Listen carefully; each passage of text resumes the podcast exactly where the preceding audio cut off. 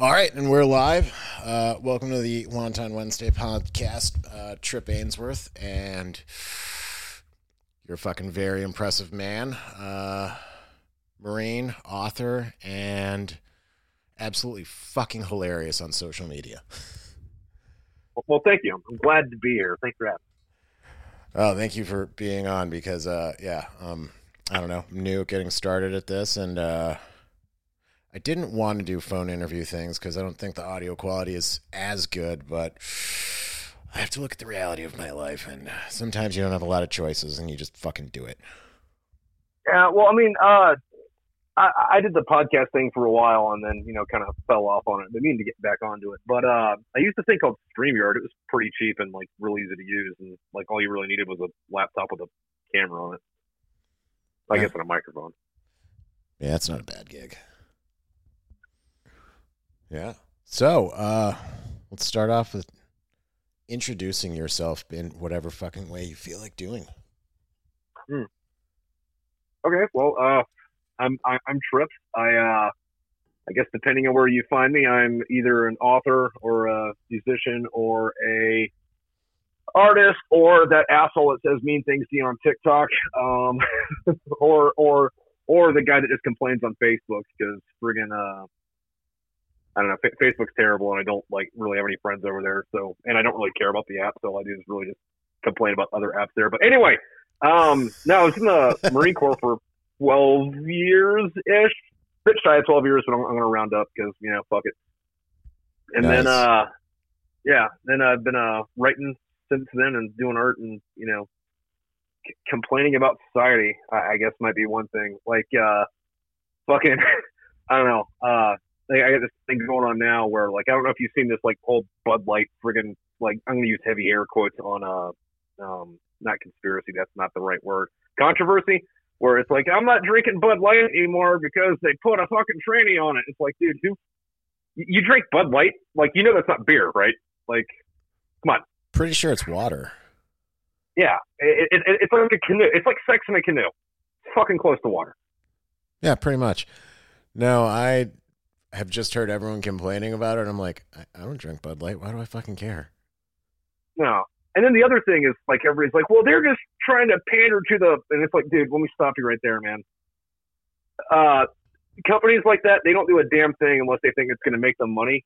Um, it has nothing to do with being pro or anti anything besides dollar bills. So Yes. Yeah. Basically, I look at it like this: is uh, well, what do you think they were doing before that? Yeah, I mean, like friggin' um, one of the things um, I know Anheuser Busch and Coors and um, I know Yuengling, maybe maybe Shiner too. I don't know, but like they've all been like big sponsors at like Pride parades and shit for the last twenty years. So it's like, dude, like. Uh, if you if you want to drink beer that's not, I, I guess like LGBTQ friend, I don't know what the right acronym is anymore, but like friendly to that, then like you, you can't drink. So Well, Go back to basically, fucking- Molson is owned by Coors, or Molson owns Coors, which is Canadian. Uh, mhm. Yuengling is owned by the same people that own Budweiser, so that's InBev out of Belgium, and yeah. it didn't used to be like that. They used to make that shit here in America. they make it in America. They just have corporate overlords. Yeah. Like, did you know that Dodge is Dutch now? I thought Dodge was Fiat, which is Italy. Uh, no, Dodge and Fiat are both owned by Stellantis, which is Dutch or crap, Ah. Dutch or Belgian. But like, you know, like you know, uh, at the risk of sounding like you know a racist, like the Netherlands and Belgium are the same fucking country. Yeah, I don't know. I can't keep track of things anymore. Globalization is weird. Yeah. But I've also just finished reading that. Uh, have you heard of that Peter Zeihan guy? He's like a global strategist and generalist. So he was on Joe Rogan, Brian Callen, and Jack Carr, who writes the Terminal List series. He was on all their podcasts, and I'm just like, holy shit, this guy knows a lot. Then he wrote a book. No, never heard of him. What's his name again? Peter Zeihan. So it's Z E I H A N.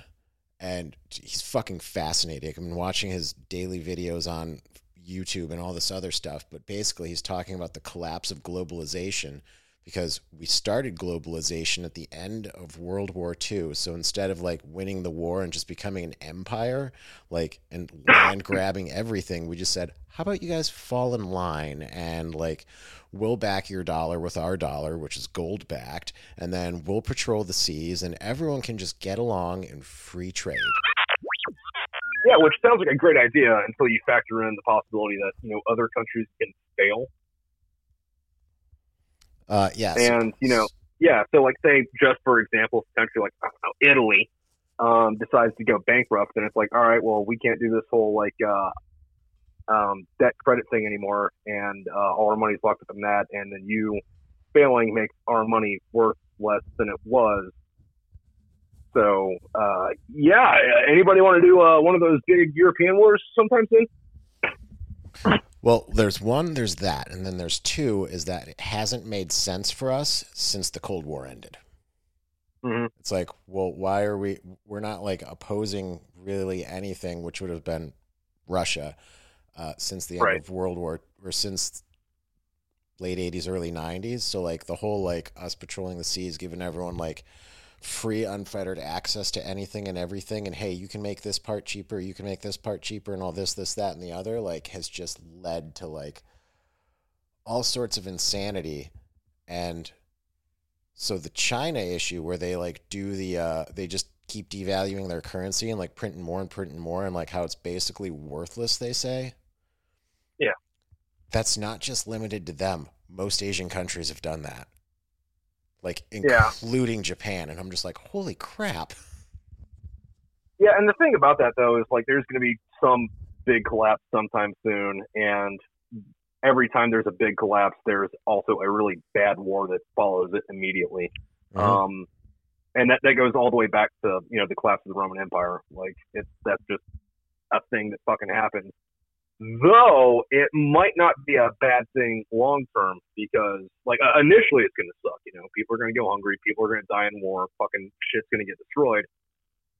But on the flip side of that, like, um, and, this is an American centric view on this. Um, say World War Three does kick off with China and shit, we're, we're gonna have to stop building shit in China, which means we're gonna have to build it over here again. Which means people over here will have you know better jobs than you know living in the fucking service industry. Because like, what is it? Like you got doctors, lawyers, construction, um, uh, and like truck drivers, and besides that, everything is almost everything's you know fucking service industry now. But like if we go back to you know industrializing shit, or you know just like making steel here. interesting that you bring that up because i am from the rust belt Yeah, yeah. so you know, like so like I don't know how old you are, but I'm imagining either your dad or your granddad had a fucking nice ass job in I don't know Michigan or Ohio or somewhere building Um, fucking steel, and then that job went to fucking Mexico or China, and you know that you know fucked him pretty good. Yeah, so broadly speaking, I'm from Lake Erie between Buffalo, New York and Erie, Pennsylvania. Uh, Okay. Small town. Uh, and my dad was an electrician. My mom's a nurse. Uh, my grandpa did all sorts of shit after World War II. He was fucking interesting. Uh, and that was on my dad's side, that grandpa. I know he worked in like a rail yard and he was also a beer delivery driver. And on the other side, that grandpa was, I'm not sure because he was more boring, but he was the one that taught me how to shoot. Yeah. and it's kind of interesting how you know that generation or people from that generation are, you know, like uh, like people that like really made something out of themselves in like say the 50s or 60s, and you know you look back now and it's like, oh, what do they do? Well, they worked in advertising for a while. They wrote a couple books, and you know they kind of dabbled in you know uh, I don't know medicine, got their PhD for a bit. Uh, before that, you know they uh, killed a bunch of Nazis in World War II, and then uh, you know uh, you know, went out hunting every day in the 30s because they didn't have any, you know, money for food. So they had to like kill everything to eat. It's like, whoa, whoa, hold on. Like, people nowadays are fucking boring.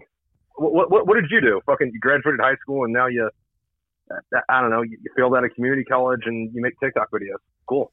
But Neat.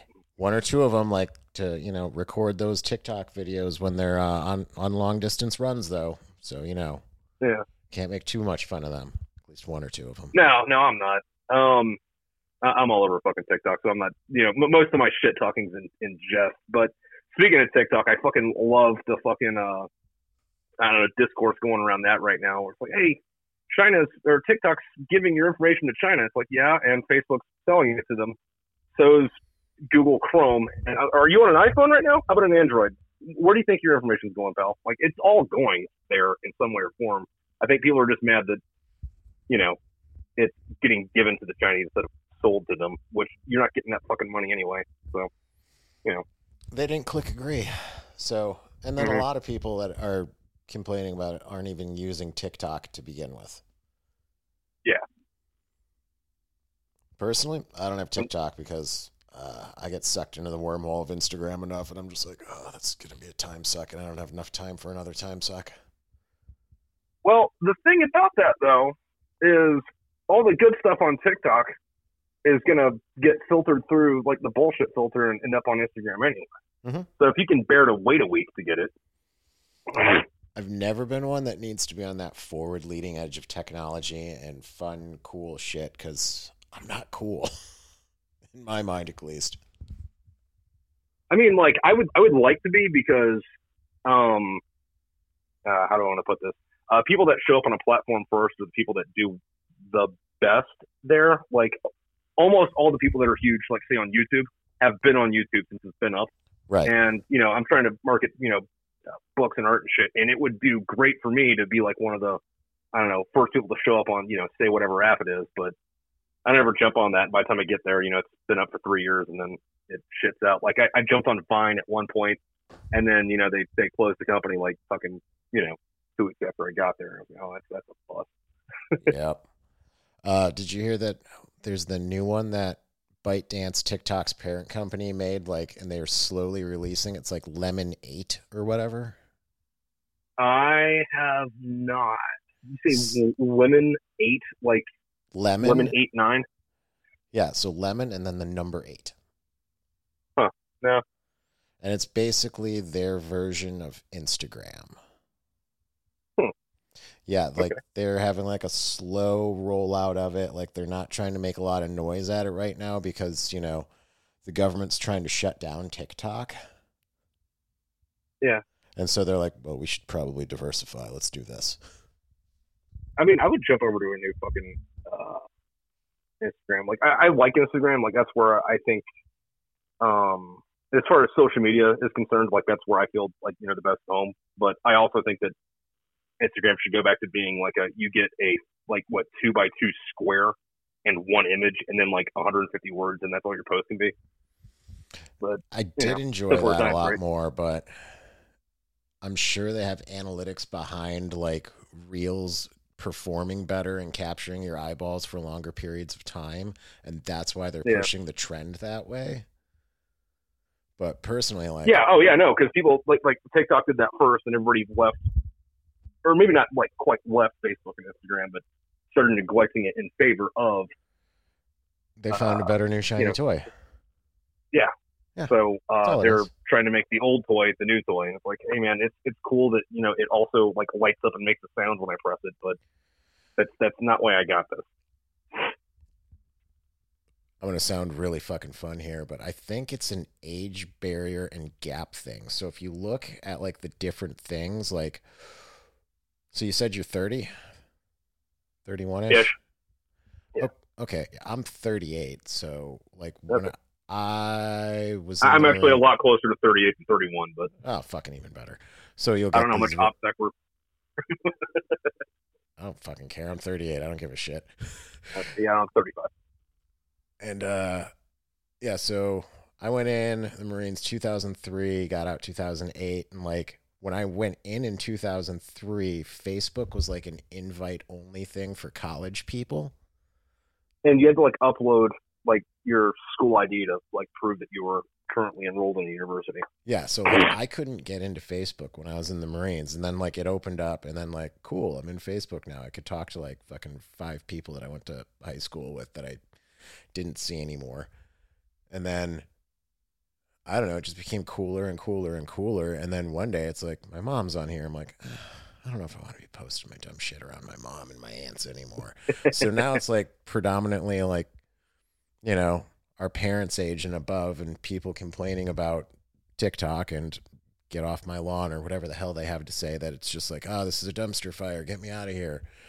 Mhm. Like one like equals one fucking prayer for Christ, and like those weird things like that that you see. You're like, Mom, why why are you sharing this? And yeah, then- no, I, I have noticed as far as the one like's concerned, I have figured out that one like roughly equates to a penny uh, in, sales. So, I mean, you know, for every you know, thousand likes I get on whatever, I end up getting about a hundred bucks. Which nice. I, I'm also like mid thirties, kind of an asshole, and I'm not a supermodel, so you know, I, I earned those likes. but uh, going back to the new new you got him the hard with way. You got calluses on your knees, bud. yep.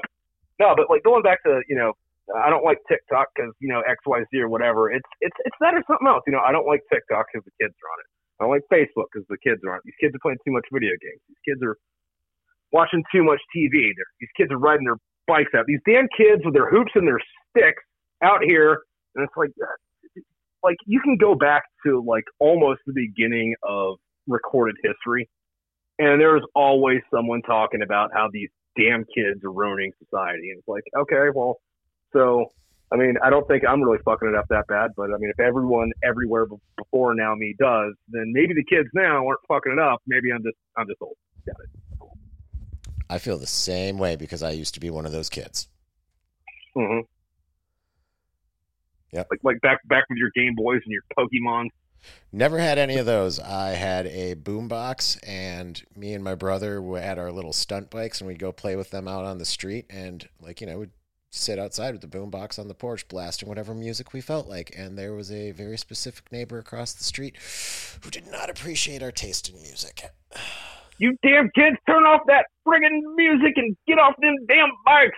He had some choice terms for rap music. Well, you know, I wasn't gonna say them because I, I figured this would be public at some point. So Those are his words, not mine, and not Mr. Tripp Ainsworth. It was a undescribed neighbor of mine growing up. Yeah. But yeah, so I mean, I've been there, and I'm just like, kids, eh, they like what they like. Yeah. Yeah, Facebook's for older people. Instagram is kind of our generation. Like maybe we're on the cusp, leaning into TikTok, and then younger kids, they either like TikTok or Snapchat. Yeah. And then like the other thing though too is um people using or I guess like kids using more, you know, advanced technology and all that for what they're just screwing around with. Um now I'm not saying you should, you know, give a toddler a friggin' iPhone and say have fun, but uh, to put things in uh, a little bit of a different perspective, like people my age or people our age, like when we uh, originally learned how to, like, say, edit photos, we had to take a photo with a camera that had film in it, and then, you know, make sure it got exposed right and all that, and then take it into a dark room and use a bunch of chemicals to free and you know, make sure that you know this image came out well, right? Um, nowadays, 13 year olds are learning video editing on a phone. And it's like, well, dude, if you want if you want society to advance, like you kind of have to let society advance. Yeah. No, no, no. I totally agree. Like my senior year English class, I opted out of English class and I took a video editing class instead. Yeah, and I bet that was a massive pain in the ass.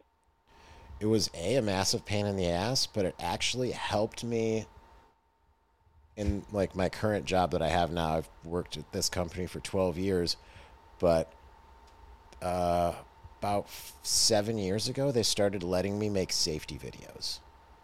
Nice. nice. They- So, so you're to blame for that asshole in the hard hat telling me make sure not to hit your hammer. Oh your no, no, Don't no! finger I with hammer? No. fun ones. No, I would make Yeah. like company specific and fun ones. So like they were about a minute to two minutes long. They were literally just for my company and like uh, very specific to like what we would do and stuff like that. And the only reason I got away with it is a uh, part of that class was learning how to write scripts. So I wrote a script Mm. for it and I showed it to the safety guy. And I'm like, this is what I would do.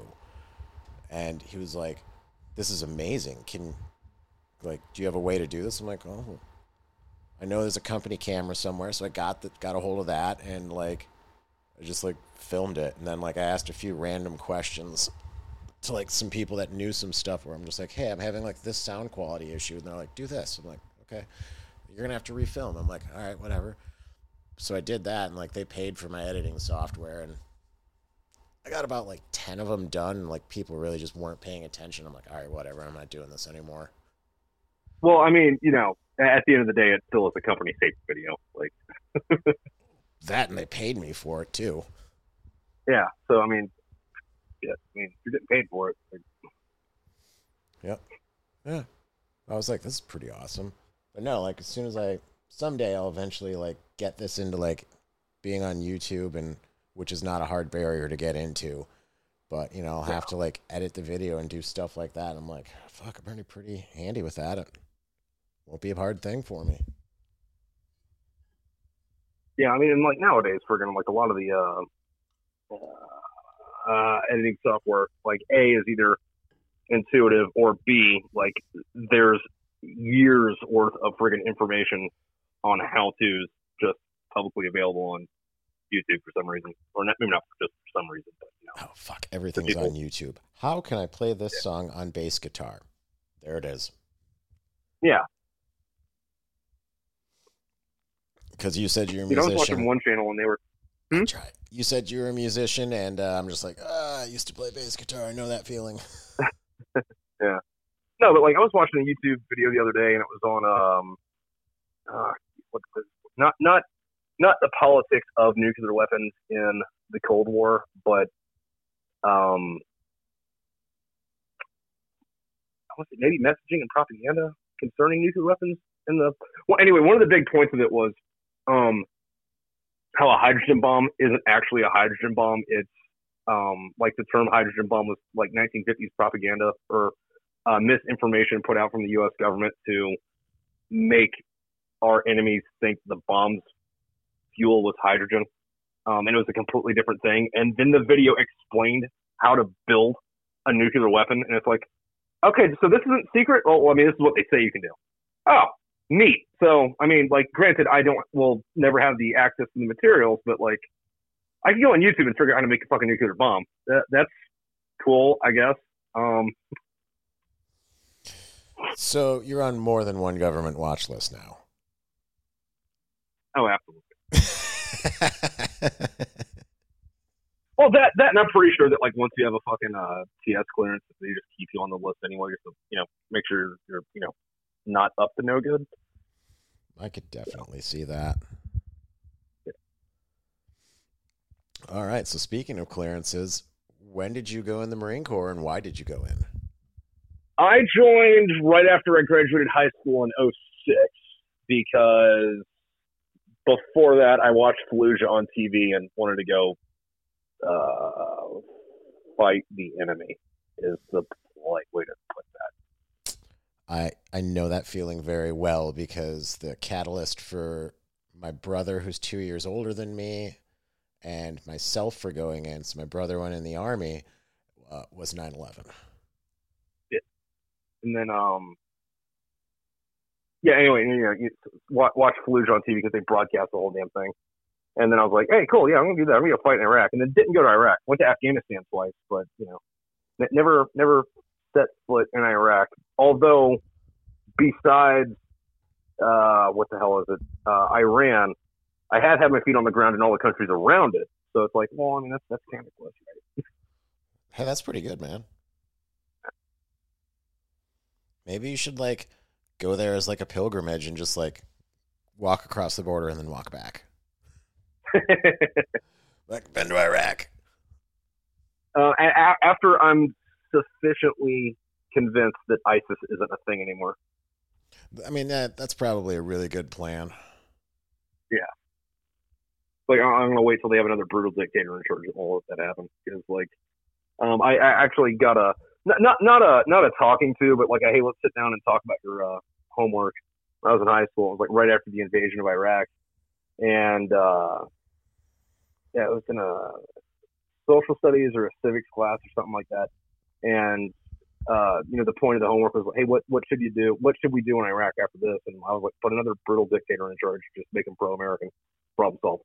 Like whatever we're mad about, like like we've been doing that in South America and Africa for like what 50 years. Like it, I mean, w- when it works, it works, and when it doesn't, we just reinvade anyway. So I mean, well, except for Iran, it didn't work there.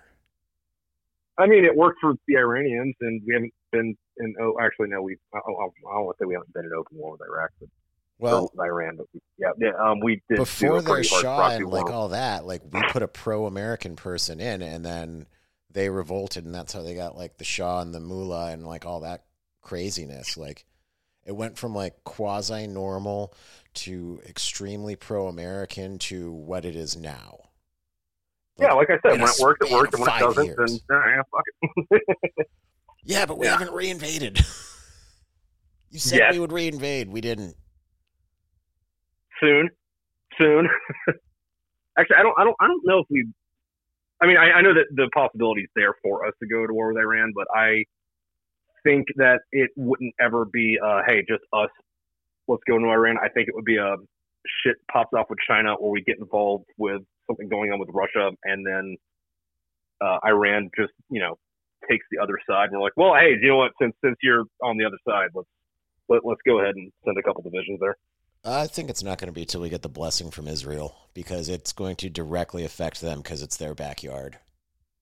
Yeah, or or or you know, say World War Three pops off and then we just tell Israel we won't retaliate if they do it.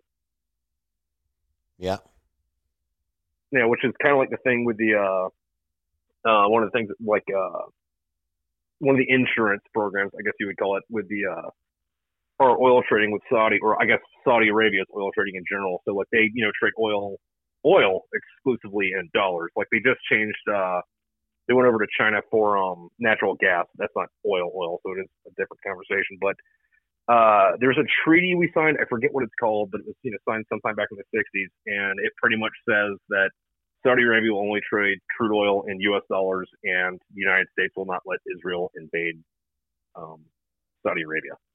So it's like, all right, well, all you got to do is stop doing this or that, and then we'll tell Israel, um, hey, you guys, that thing you've been wanting to do, go for it. That sounds like a fucking spicy weekend. It, you know, it does, and I'm not saying I hope it happens, but you know, that's you know, the world we live in. Yeah, it's definitely wild.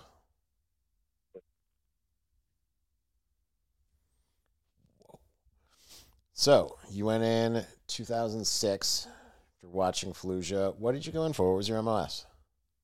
So I went in as a uh, what the hell was it? So I went in as a combat illustrator, which the the two things wrong with that is a your recruiter tells you everything is you know combat because you're a marine's a marine, right? Yep. Um, and then also the t- the the MOS title has combat in it, so I must go to combat, right? Well, uh, I, I get to the schoolhouse. Yeah, logically, right? Like, I mean, little did I know that if the logic is there, then something is wrong. Um, anyway, I go to the schoolhouse, and I'm actually the last. It's a joint schoolhouse. It's at uh, at Fort Meade in Maryland, and I was in. I was the last Marine to go through the illustrator class before they merged it with printing. So when I got to the fleet, uh, I was in a print shop. Um, luckily, uh, the way the Marine Corps works was, you know, graphics, printing, photo, and video were all in the like, you know, same uh, shop or platoon or whatever.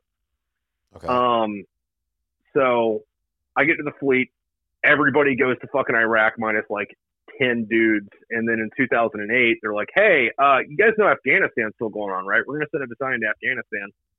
And I was like, uh, I want to go. And they're like, what are you going to do? You don't know. Like, you're, you're a fucking printer. I was like, uh, I can teach myself photography. Like, give me a week. Um, it, it took longer than a week. And, you know, I only ever got like, oh, passable at it. But, you know, still got me enough to get my you know feet on the boat and you know deployed four times depending on how you count well maybe five depending on how you count them like I don't know if you count MEUs or like Okinawa so like I've like I really only said you know went twice but I went to you know two Afghans and then two did two MEUs but how um, does an Okinawa deployment work I will get to that in a moment. Um, because there's All a right. couple different ways it works. Um, but over over all but one of those deployments, I went as a photographer, even though it was never my MOS. Um, and then the last one, I went as uh, psyops because I got voluntold into another MOS for a few years. I love it But, um, happens. Oh, dude, no. So fucking the Marine Corps, uh, I don't know, maybe about a decade back now, decided that they needed a fucking psyops unit, and nobody was volunteering for it. So they just grabbed people from across the Corps and said, "You're psyops now. So you're gonna go to Fort Bragg and you know go to the fucking like pipeline at the JFK Special Warfare Center. It's the same schoolhouse that Green Berets go to. It's not the same class. That is- doesn't mean the same thing. Like you put Navy SEALs and admin dudes in the same schoolhouse. That doesn't mean they're learning the same shit. But okay, cool. I'll I'll go pretend like I'm doing cool guy shit. So it's under the same roof. Yeah, and I don't know how much you know about uh, psyops, but um, uh, it's it's mostly fucking boring ass intel work. And the other thing is like the higher your clearance goes, the more boring the shit gets.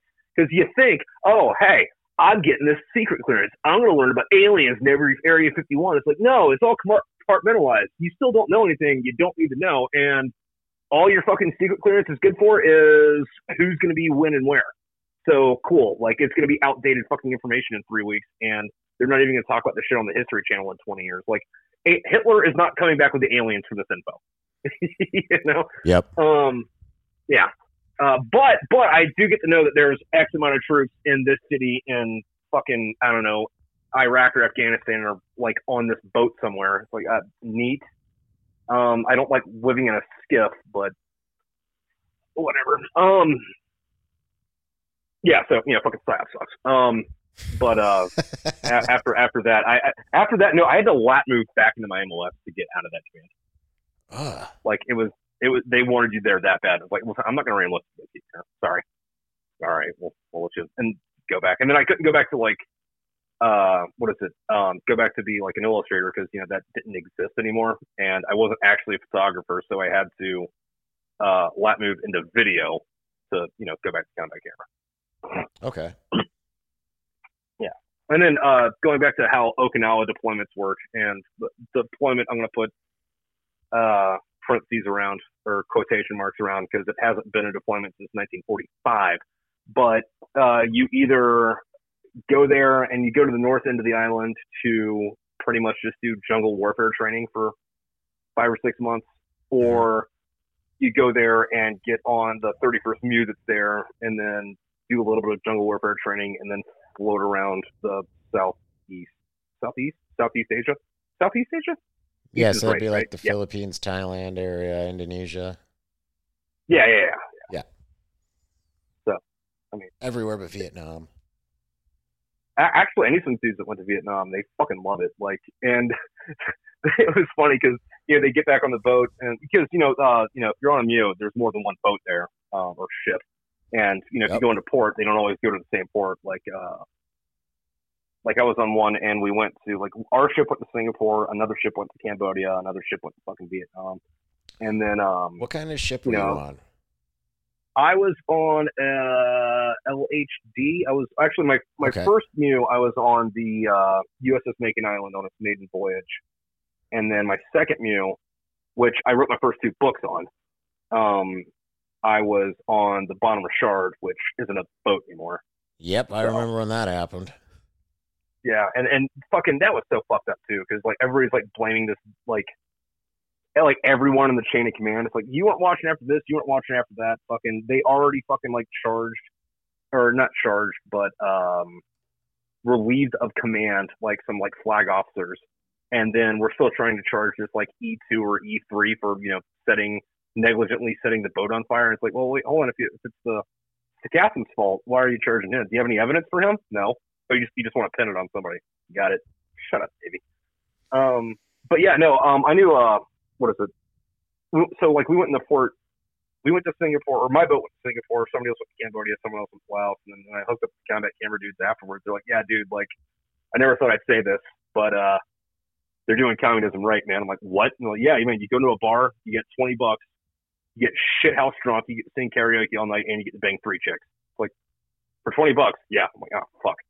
All right, so uh, I'm not saying communism is a good thing, but you know, maybe maybe just the Vietnam Vietnamese are doing it right. oh, dude, I was telling my girlfriend a few weeks ago. I'm like, I'd love to go to Vietnam. She's like, Really? That's pretty cool. It sounds awesome. Like, yeah, I know. I want to see their war museum from their point of view because they call it the yeah. American War, and in their eyes, like they won, like because we went away, and like the entire yeah. country is North, not no longer North Vietnam or South Vietnam. It's just Vietnam.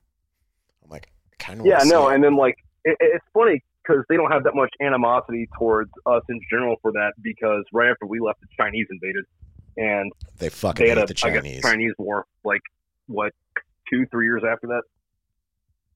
Yep. yep. And then they kicked the fucking Chinese. They kicked the fucking Chinese out. Like um, when we went there, like we quote unquote lost, but you know at the end of the war, you know we went to you know sign the Paris Accords. You know, uh, us North or North Vietnam and South Vietnam all signed a treaty. The war stopped.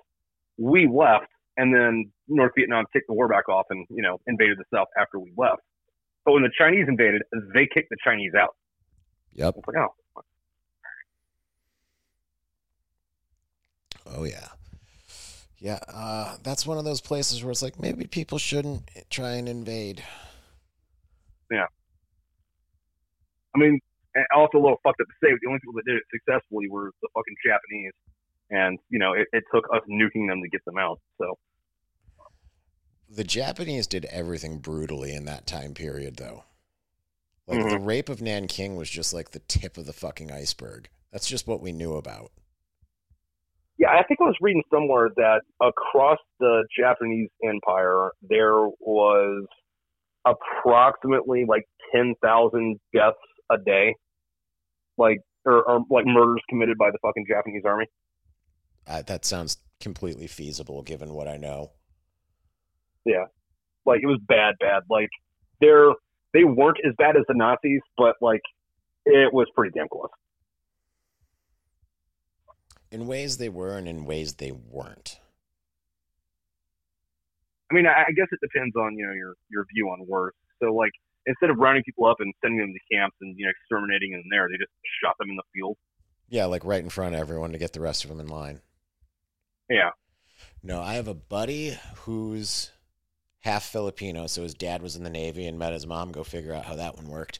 Um, mm. Mm, yeah. No idea. Oh, she's definitely not a former call girl, and uh, mm-hmm. he knows it though. And so, like, his grandma like came over at one point. His grandma barely spoke English. I've met her before, and she's tried to stab me once. Side story, and oh.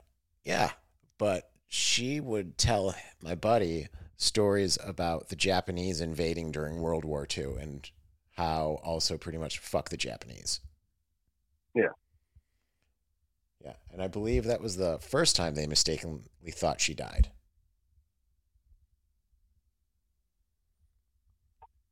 All right. When they were uh, killing everyone in that town. Yeah. Yeah, so I'm like, okay. So the Philippines was brutal. Yeah. And oh wait. Yeah, no, in the Philippines has only like gotten like just slightly less fucked up, I guess. Like, you know, there, there's still like a huge insurgency going down going on in uh is it pronounced is it pronounced Mindanao? Like the big island down south? I have no idea. Oh. Well, I, I think it's Mindanao. Um, it's the big island down south, but uh, the ethnic group down there is called uh, uh, Moro, and uh, they're they're all Muslims, which um, leads to the the greatest fucking terrorist group name ever, which is the um, Moro Islamic Liberation Front. Um, th- th- there is literally a violent extremist organization in the Philippines called MILF. Fuck yes! I was spelling that in my head as you were saying it. I was like, "Oh, he's gonna say it." Oh, that's like that joke from oh shit, what Jay and Silent Bob Strike Back, where it's like, oh, oh the clit. Yeah, the clit commander. The clit, which is an offshoot of the labia, and fuck, he's coalition for the liberation of inanimate tree dwellers, and then fuck, what was li- God? It was so fucking good though. That was that was pretty great. Ah, yeah, that little like fake news tirade bit moment. I was dying. I was also piss hammered. Yeah, but like that's like this this life imitate art or is art imitating life here? Um, no, but like uh, anyway, speaking of the Philippines being all fucked up, actually remind me, I got a buddy with a not call girl wife story after this. But um, um, I, I haven't, I haven't, I didn't meet anybody super late in my career that ever saw action in the Philippines. But um, when I first got to Camp Pendleton, there was a handful of, um, you know, sergeants and corporals, you know, guys that have been in for a little bit that had combat action ribbons from the MEU they went on and you know got off in the wrong place in the, you know, Philippines, you know, to go go do shit and got some action. It's like okay, so stuff it at least 20 years ago was still going on where Americans were, you know, fighting there. Yeah. Yeah, because But, the uh, Philippines. Uh, so for a while, that's where we were sending people for like counterinsurgency schools and stuff like that. Mhm. Was like that sort of a deployment going to the Philippines and like doing jungle warfare there and learning counterinsurgency against their the milfs, I guess. I, I want to go to the jungle and fight. I feel like there's a storyline in this for you somewhere. Anyway, so I, I had a buddy might be loose loose term. Uh, guy I used to talk to in the smoke deck. How about that? Um, Got it. but he was married to the Philippines, Yes. and she'd only been in the states for a little bit. Um, and she spoke well enough English, unless she got excited or you know like pissed off or like it, anything outside of just like your normal walking around emotion, like just goes window. And he was saying one time, fucking, they were in bed and they're starting to get a little spicy, and uh, she goes, you know, to you know get some lube, but instead of lube, she grabs the hand sanitizer and you know rubs it all over downstairs, and then starts screaming in fucking Tagalog. Runs to the bathroom and just like shoves her pussy under this fucking under the fucking faucet, trying to get water on it. He comes in freaking out. He's like, "What's wrong? What's wrong?" And she starts screaming at him, you know, Tagalog because you know she's excited and you know can't remember English. And he's like, "Use English." She's like, ah, "Spicy pussy, spicy pussy."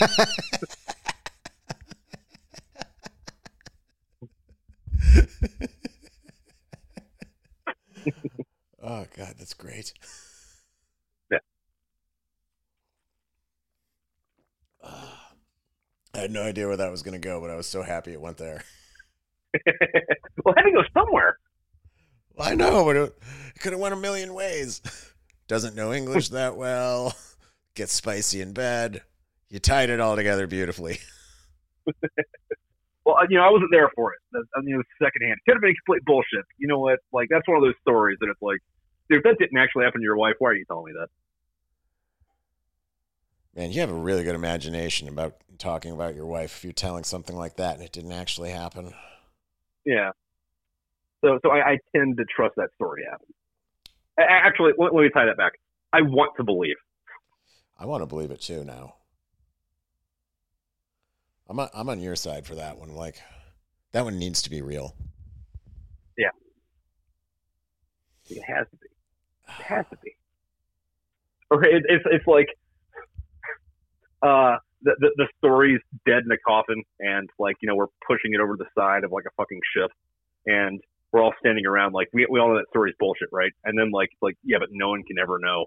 And then like you know you like light a cigarette and stare off into the distance, and like all right, sworn ourselves to secrecy on this, right? Yeah, yeah. yeah. all right, so that covers MEU and an Okinawa deployment. So you also, you said you also went to Afghanistan. Yeah, I went in 2008 with uh, two seven, and then in nine and ten with three four. Yeah, to Afghanistan those two times. Yeah. Nice. So you got attached to infantry units then? Yeah, yeah. And then like they didn't really know what to do with us. So my, my whole first deployment, fucking, you know, you get there and it's like, okay, so who are you? We're, we're the combat camera dudes. What do you do? We take pictures of shit. All right. So uh, what do you actually do? Uh, that's a good question. This SimOS shouldn't exist, but you know what? I'm having fun doing it. So what do we do? And I, I get put in a, um, I pretty much just get put in a cat platoon for the whole fucking deployment, which depending on what battalion you're with, CAT is either combined armored assault team or combined anti tank team, which pretty much their job is to, you know, blow up Russian tanks from, you know, and also not be in tanks while you're doing it. But since, you know, the Taliban didn't have tanks, we were just the um, support by fire uh, convoy support dudes because, you know, we, we had trucks with 50 cal and TOW missiles and Mark 19s and shit. So it's you know mostly assaultmen and uh, tow gunners and machine gunners. That's pretty awesome. So yeah, is that where you got the storyline for the first book?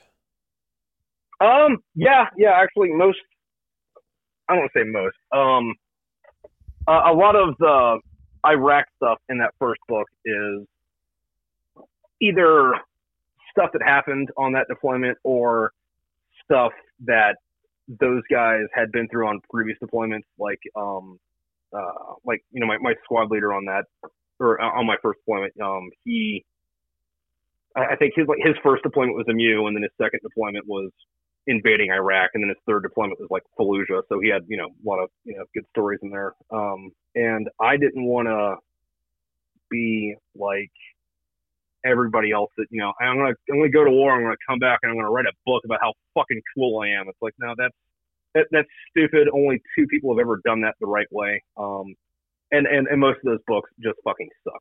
Like, say what you want about Chris Kyle. A, he did not write American Sniper. Someone else wrote it, tagged his name on it. And B, the person that wrote the book for him didn't do a good job writing the fucking book. And you know, I don't want to be labeled up with those dudes with some book called "Oh, my tell all about fucking being a combat cameraman and fucking fighting in a war in the Marine Corps. So I uh, made it fiction. And I moved it to Iraq because there was plot stuff that I needed uh, to be in Iraq for instead of Afghanistan. Nice. Well, I think you definitely made the right choice there because uh, it's fucking wildly entertaining. oh, thank you. I'm glad you liked it. Oh, dude, it's like totally up my alley. There's like military stuff. Obviously, fucking, I have a you know hard on for the Marine Corps because there I was yeah. in the Marine Corps for a little bit, and uh, then it's just got sci-fi and weirdness and just fucking funness, but also just pure fucking debauchery. Oh yeah, um, and then oh, we can go to the and fucking an alien. Yeah, yeah, we can go into the deba- into the debauchery stuff here in a uh, minute, but uh, and, and, for I guess those of you listening at home, this is going to sound like major spoilers. It's not. It happens really early in the fucking book. But um, they they get stuck in that uh, like ancient Babylonian temple, right? Yes, the underground um, one. Because yeah, because you know Babylon was in Iraq, fucking Sumeria, Akkadia, all those like weird friggin' like the Fertile um, Crescent, the cradle weird, of civilization. Like, this is where we learned about. Yeah, like all, all those like ancient civilizations happened in Iraq. You know, friggin' those stories happened in Iraq. You know, if they built any temples like that, which they did a lot, but you know, most of them aren't underground and filled with booby traps and all that shit. But um, that shit's in Iraq. If I wanted to do that in Afghanistan, then it's like, well, um, either it didn't happen here, or the few temples they did had the Taliban fucking destroyed in the fucking 90s.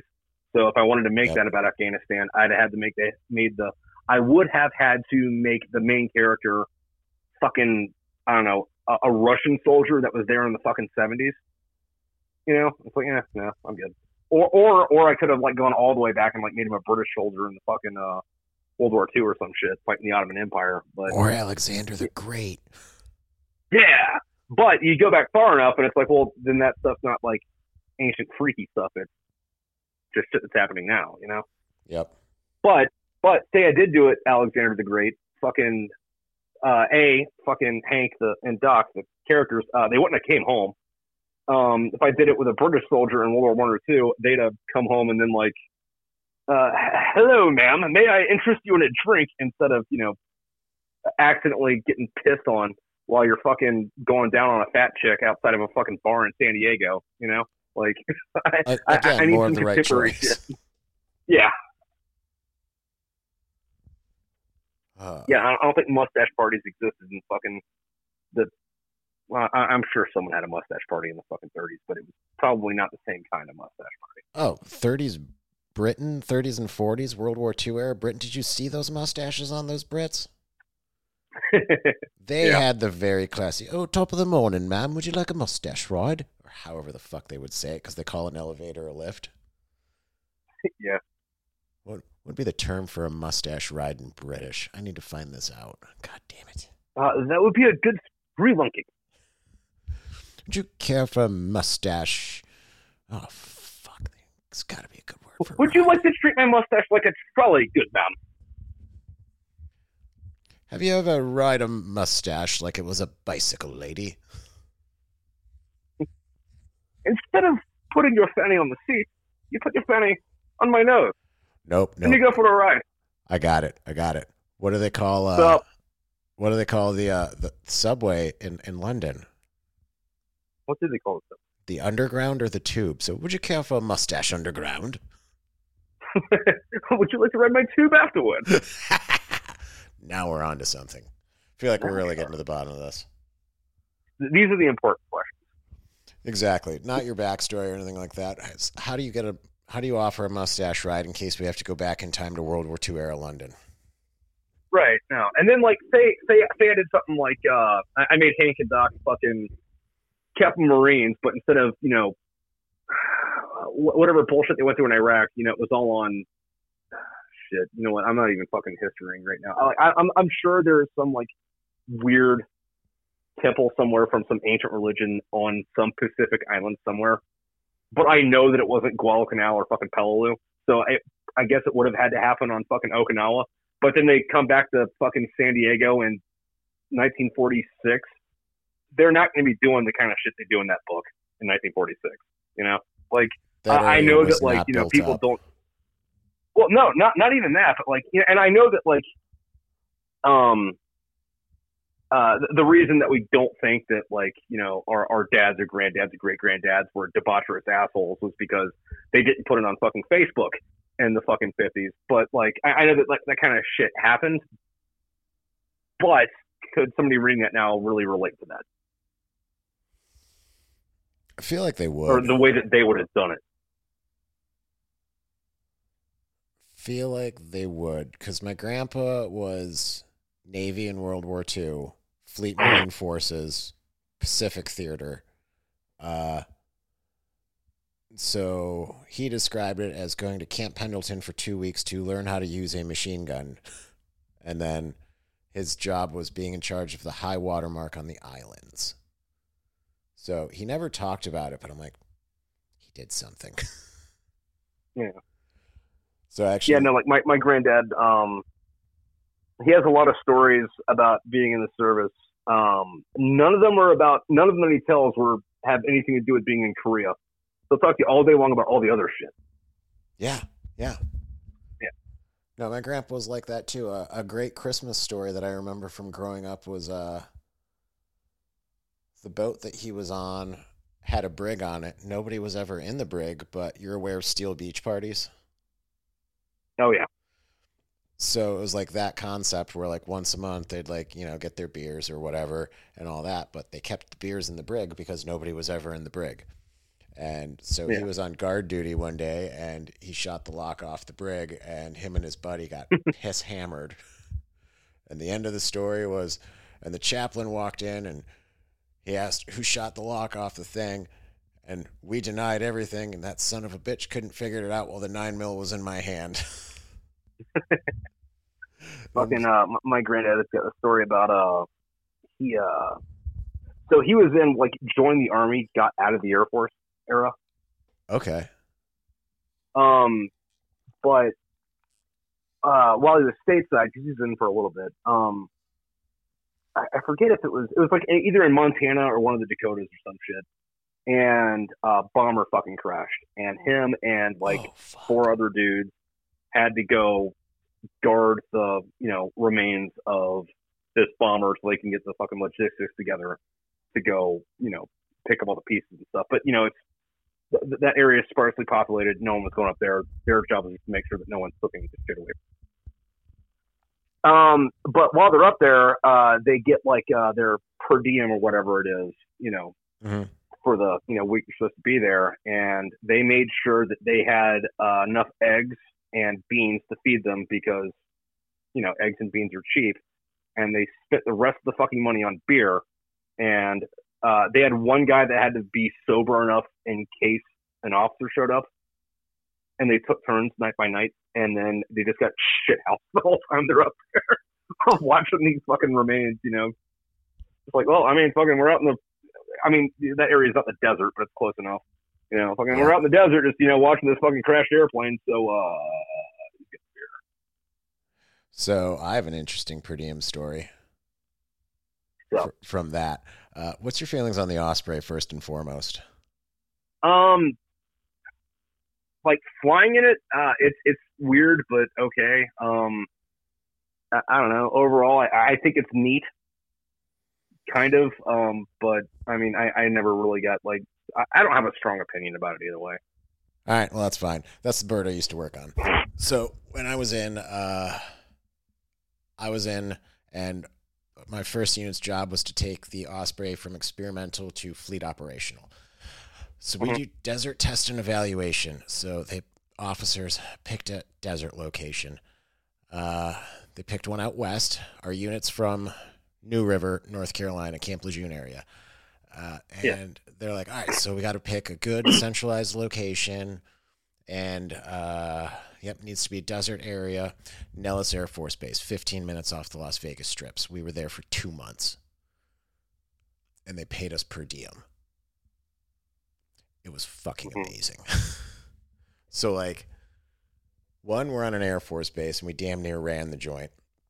And uh, so I was on night crew, so I didn't get to do as much fun shit. My best friend, who was my roommate at the barracks, he was on day crew, and him and a sergeant left work every day at four, took the work van, drove to the Spearmint Rhino, and went to the strip club every night. Didn't matter if they had money or not, they became friends with every woman that worked there. It was amazing. Just like two months being in Vegas, all expense paid trip. fucking uh, remind me. I have, I have a story about air wingers and why you're all assholes after this. Oh, But, I already uh, know we're all assholes. But uh, when I was stationed in Twentynine Palms, which is what maybe about an hour and a half, two hours from Vegas, if you don't want to drive like a fucking pussy. Um, otherwise, it's not that far. But uh, you know, I'm at the fucking combat camera shop down there, and they have this convention in Vegas. It's a week long, and it's for like broadcast photojournalism or whatever, right? Mhm. um, like big industry fucking shit. So I convinced my command that me and five other Marines need to go TAD Vegas for a week to, you know, go to this industry, you know, uh, conference event thing, you know, so that we're, so that the Marine Corps is staying up to times with what the civilian world's doing. And get up there and you know our, all we're, we're on PTAD, you know ho- hotels fucking paid for you know food all that shit.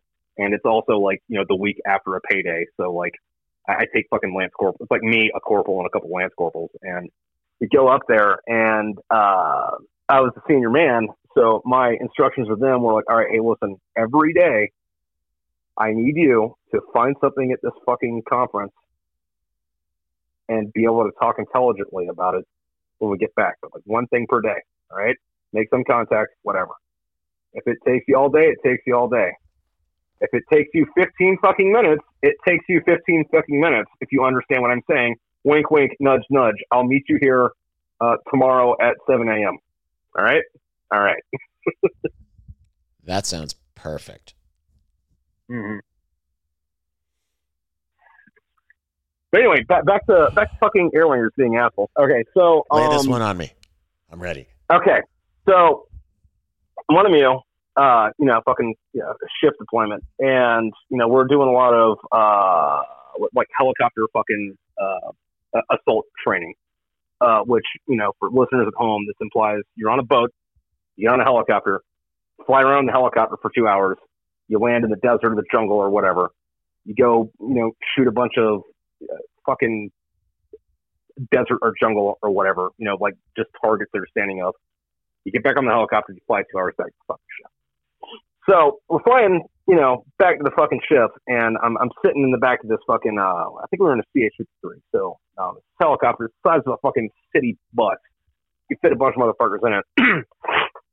and then the, uh, the fucking crew chief fucking guy, the guy that's, you know, there to, you know, work on the fucking plane if it goes down. He also mans the machine guns, that kind of stuff he starts freaking out about something, and like I look at him, and like this dude's like running around, he's got his hands in the air, fucking.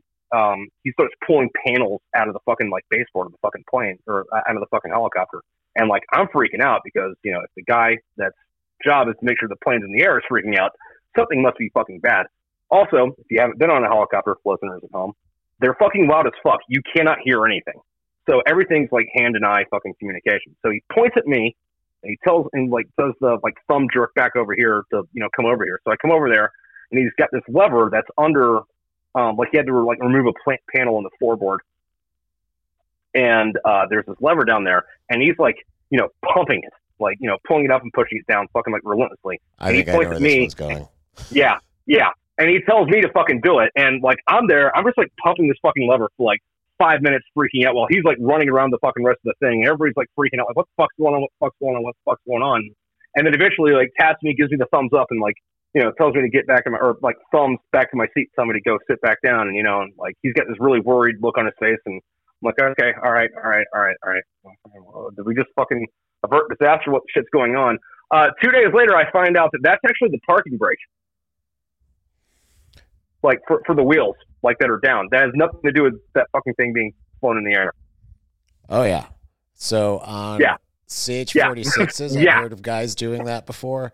Uh, except that pump in the back is the auxiliary pump for the for the ramp. Yeah. Yeah, it doesn't fucking do anything. Has nothing to do with being in the air. In the slightest. All, all, all it does is make sure the thing doesn't roll when it's parked. That's it. Yep. Yep. And part of me was mad, but the other part of me was like, you know what? If I was in that position, I'd be doing that shit too. Uh, no, I had one. So what you said earlier about um, like how you just kind of got thrown into psyops. That's the way Yeah. the Osprey was in the early days. It's just like, oh yeah, you want to reenlist? Hey, looks like you're smart enough to go work on aircrafts. You're going to Ospreys, and people are like, I don't want. So, were you originally for Ospreys then, or did you come in doing like uh, 46s or Hueys or some shit and get bumped over?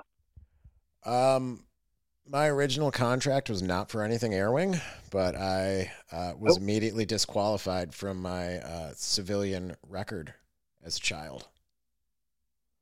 Okay. I went in for signals intelligence. That's what my original contract was signed for, and I couldn't get a security clearance when I was on Parris Island. Oh, okay. And so it was basically just, uh, I, forget where the fuck we were. It was like early third phase, and they're like, well, we can't fulfill your contract, so you can go home or you can sign an open contract. And I'm like, give me that open contract because it's 2003. And basically, Iraq had just kicked off, and we were still kind of in Afghanistan. And by Yeah. we, I mean the Marine Corps. Uh, so I'm like, fuck, man, they'll probably make me infantry. This is going to be great. Wait, hold, hold on, real quick, real quick though. Just want to want, to clear some stuff up. Um, so you couldn't go SIGINT because you're you couldn't get a top secret clearance, so they're gonna send you to be in the air wing where you know all the secret parts of a helicopter. So the only part of aviation which needs a security clearance is avionics, aviation electronics, because it's the same thing you said earlier, where it's just like uh, they're doing the the radio.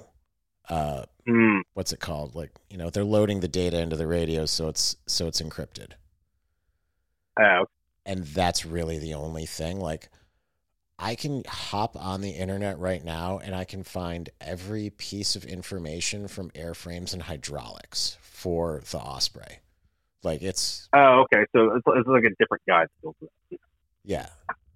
So like I did airframes and hydraulics, so I mean it's carbon fiber aircraft. Carbon fiber work is very easy to figure out. Um, and the hydraulics work that I did, like it's it's all damn near open source. The engines on the Osprey, I bel- ah, fuck, I know they use them on a different aircraft. I want to say they're C-130 engines. I might be wrong though, but Are they C-130 engines? If they're not, they're similar. I know they've standardized to that engine. So, like, one of the things they did is they tested the Osprey engine in CH53s, and it was more way too powerful, and it tweaked their airframe, which is why they went to the CH53. I think they're the kilos now, which are carbon fiber also. Uh-huh. Uh, now I know a decent amount about the air wing, but I like I've lost so much. Like I mean, I got out before they switched to uh whatever they're on now with the Hueys and Cobras with the four blades, the Hueys and Vipers, whatever they are. But yeah, no, those uh yeah, so the 53s are the kilos now. Those are carbon fiber and they have the same engine as the Osprey and there's 6,150 shaft horsepower. Okay. And thinking about that, you're like, yeah, that, that's a reasonable number. And then you're like, 6,150 shaft horsepower. That's a lot of fucking horsepower. I mean, my car is like Yeah. 200. Yeah. No, and uh, I always kind of, you know, thought it was like funny as like a joke for a while about like, oh, hey, fucking, you know, this this airplane's got you know fucking six thousand horsepower, so let's uh, get six thousand horses together and you know get them flying. But what's funny about that is like the reason that uh, the term horsepower came about was back when they were selling uh, like tractors back in like the fucking like 1890s to like the you know 1920s or whatever, and horsepower was originally coined as a term for how many horses that that engine can replace on a farm. So if you have a tractor that's five horsepower, that's five horses you don't need. Oh. So, you know, oh. plow the field. So do So you I that kinda thought it was horsepower is an actual unit of measure? I it, it got standardized into that. Yeah. Yeah. Yeah, so it's like the ability to move one ton, one meter in one second, I believe. I know there's one meter in one second in upwards lift. I don't remember the exact weight though. Yeah. No, that that, that checks out though. I mean, it's Yeah. got to be something. Yeah, Yeah, and then there's two of those engines inside the Osprey, and then the 53 being a heavy lift bitch that it is. I think there's three or four engines. Which is wild if you think about it, because 47s have more lift capacity than a 53, and they're. Fuck. I don't know how to describe a 47 versus a 53, because we don't even have 47s, but after I got out, I worked on those as a civilian contractor.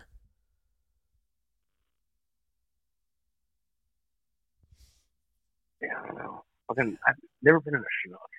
But I mean, like, fucking, what is it? The the the CH46 is kind of like a small Chinook. Yeah. So that that, that, that kind of that's kind of the same thing. They were made by the same people. I mean, they're they're almost the same fucking bird, but just a little bit smaller. Yep. So the 47, the Chinook, is a heavy lift helicopter. The 46 is a medium lift helicopter, even though it's still got a lot of fucking lift. Yeah. and I think uh, the the CH46s are always like really smooth rides too, like especially compared to uh, the Sea Stallions. Yeah, that's what everyone's always told me. Yeah.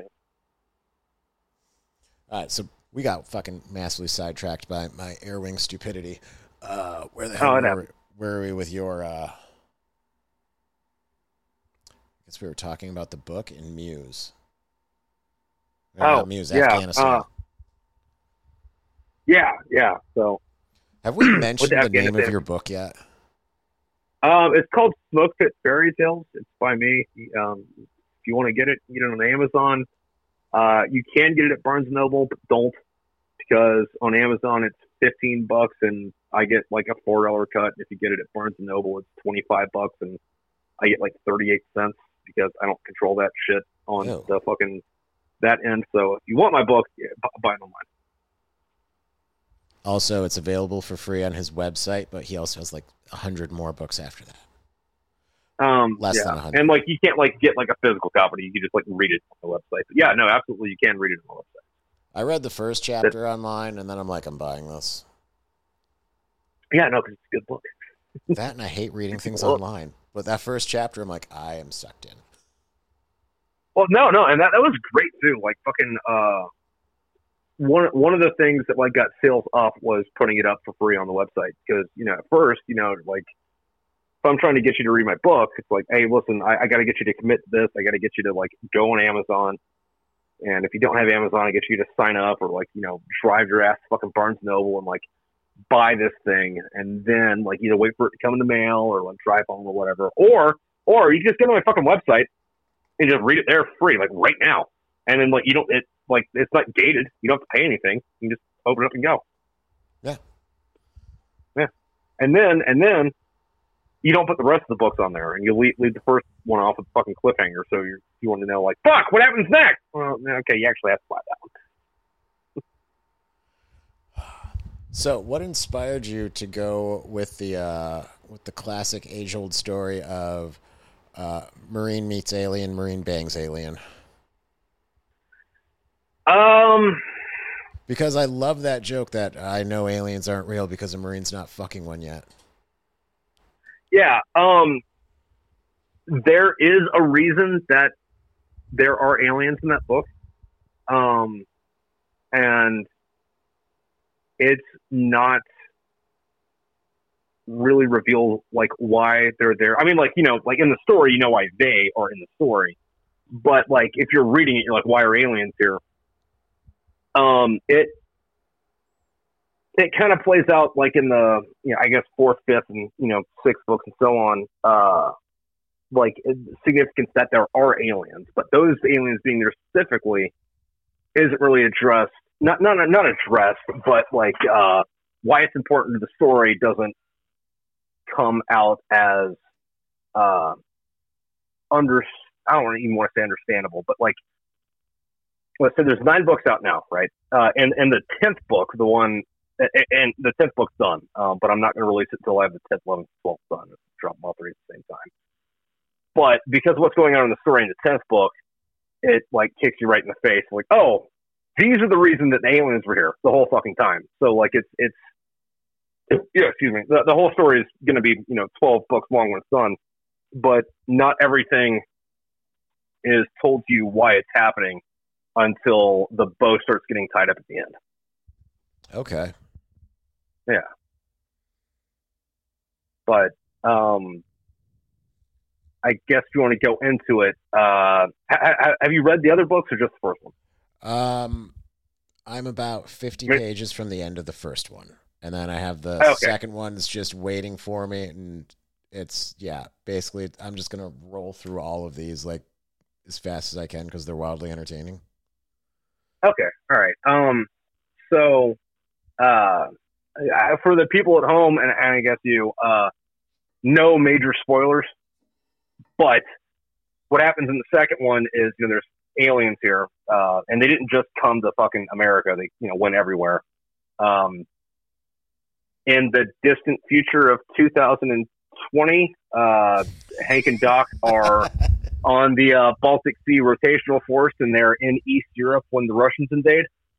Um, and uh, I, I also uh, made the Russians a formidable enemy. Which, if I'd have known what they're that they were a paper tiger, I would have picked a more competent villain like Thailand or Guatemala. But you know, hey, listen, it was 2015 when I wrote this. I thought the Russians were worth the hype. But um, uh, one of the reasons that the Russians are able to, you know, just steamroll through fucking Europe is because they're using alien technology to, to do it. And, and you know, we have that alien technology too, but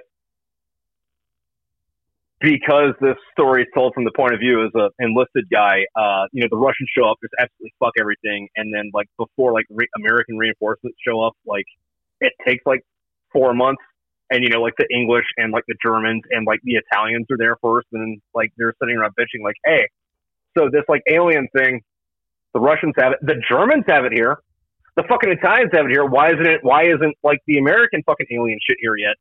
Uh, because the S4 sucks is why it's not here yet. And if you're listening at home, you know what the S4 is. That's the uh, supply section of a military unit. Um, but uh, that, that that that that's one of the reasons that uh, I needed uh, aliens uh, there because I had um, I, I had a basic outline for what I wanted to do with the entire series before I even started writing the first one. Nice. So there was a lot of stuff sprinkled in for, hey, I want this to be there for uh, reasons. So you said the twelfth, or not edition, the twelfth book is going to be the final one. Uh, in the series, yeah. Are you going to write another series after that, or undecided? Um, I, I have ideas for stuff I want to write, um, and they're all in the same universe, but they're not the same characters. They're not always at the same time. Um, and then some things have nothing to do with the story whatsoever, except for like say the characters in this of these these other books that I'm planning. Uh, the only way that they'll be tied back to fairy tales at all is that they're reading Fifty Shades of Dave. You know, Oh, oh, that's sweet. Wh- which which for those of you who haven't read the book at home, fucking uh, Fifty Shades of Dave is the book that the characters read in the book.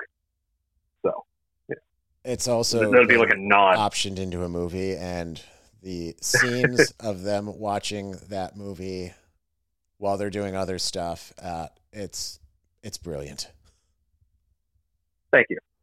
I But, like, it say, you know, they'll. Well, I'm glad. Fucking great. Um, By the way, it's a Um, full moon tonight. Yeah.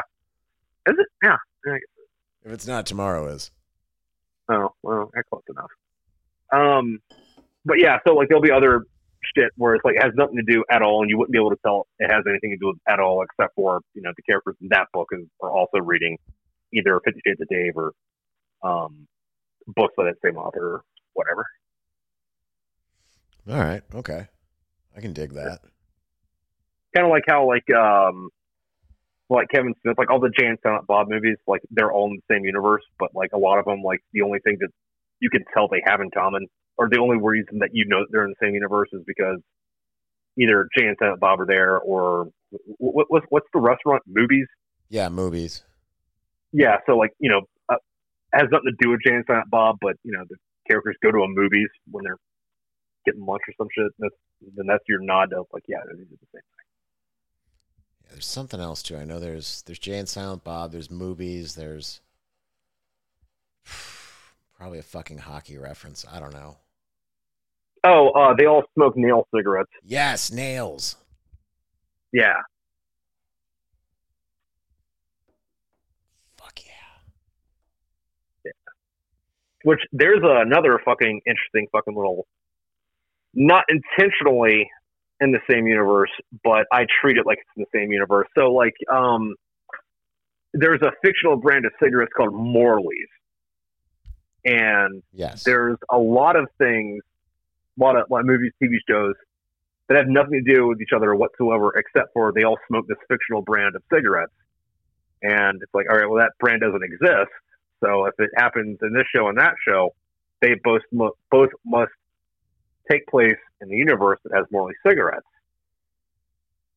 And since that's not a real thing, like say Marlboro or Newport or whatever, Camels, they must all be there. Like the, the smoking man in X Files smokes Morleys. Um, William Shatner in the Twilight Zone movie smokes Morleys. Um, fucking Californication, Hank, whatever the fuck his name was, smoked Morleys. There's like 70 fucking movies and TV shows where they're smoking Morleys. So it's like, okay, all this shit happens in the same universe. And the other thing, t- I think Buffy the Vampire Slayer is in there too. And if you're going to tell me Buffy the Vampire Slayer and the X Files take place in the same universe, like I'm gonna be, oh yeah, no big surprise there. But Californication, which is all about Yeah. fucking and listening to Slayer, apparently. Yeah.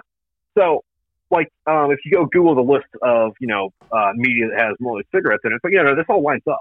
Like there isn't like anything that like contradicts each other. Like there isn't something like uh, you know The Walking Dead happens and I don't know when The Walking Dead started. What 2006? Just arbitrary fucking date. Um, but then this other show, there was still society in 2000 and fucking 15, so they couldn't be together. There's none of that. Like it's all plausible that this all happened in the same universe. But like the Morley multiverse. What I gotta look that up. Like that sounds pretty fucking cool because I like you know those weird things like that where it's just like, look, there's this connection, but there's really not because it's probably just something where they just didn't want to pay rights to Marlboro. Yeah. yeah. Like I understand that, but I love living in that little like fantasy land of like it's all fucking connected, but it's unknowingly it. So Yeah, no, it's kind of like the uh, Terminator multiverse. Fucking, uh, are you familiar with the theory that every Schwarzenegger movie takes place in the same universe? yes, Yeah, Um, and uh, I'm going to go into it because you know we're on a thing. But uh, for you at home, dear listeners, check this out. I want you to think of every Schwarzenegger movie ever made. Right now, we're going to rep this back to Predator originally. So there's this special forces team. They're out in the jungle. They come into contact with alien life that fucks up a fucking special forces team. Like kills them all. Well, actually, kills two whole teams of them, and like only one guy survives at the end yes. Now- fucking uh, government hears about this when uh, Dutch gets back, whatever his real name was, and they're like, okay, we need to find something that fights the aliens. And this guy killed one of these aliens, so we need to make a super machine that can kill these aliens. And then they make fucking Terminators, right? Like not necessarily Skynet, the AI, but like the the fucking actual Terminator part of you know the Cyberdyne system, fucking like robots fucking kill them all. So the cybernetic Now- beings, exoskeleton with living tissue. Yes, Got that. it. Now, fucking Skynet or the government or whoever fucking doesn't exactly like you can't just build a machine and make it act human. You gotta fucking program it to make to act human or fucking train it to act human. The way it does that is that it runs these simulations inside the AI, which is where every other Schwarzenegger movie takes place. Now, I know you're thinking that doesn't make any sense. No, it does make sense. Think about it. Schwarzenegger in every fucking movie he's in, always kind of like he doesn't talk right, kind of bumbles around, doesn't know what the fuck he's doing, and even when he does know what the fuck he's doing, he's still kind of like a little off on it, and that's because that's the A that's Skynet's AI trying to learn how to act and be accepted as a human, so it becomes a better infiltration fucking uh, soldier. So kindergarten cop, running man, uh, Mr. Dad. That's all that. That's all that AI learning to be a human. So the AI made up Danny DeVito. Yeah. That's fucking amazing. Zach, put that in your conspiracy pipe and smoke it. If I had a conspiracy pipe to smoke, like right now, my brain just kind of hurts from it. I'm just kind of like, holy fuck, that's awesome. I'm just gonna lie down. I'm just gonna think about kindergarten cop right now and who is your daddy and what does he do and just fucking AI came up with that. God damn it. Tripp, you're tripping me out. I'm sure you've heard that one. oh no, no, never. No one's ever said that. Really, it's fucking natural. Losers, they missed out.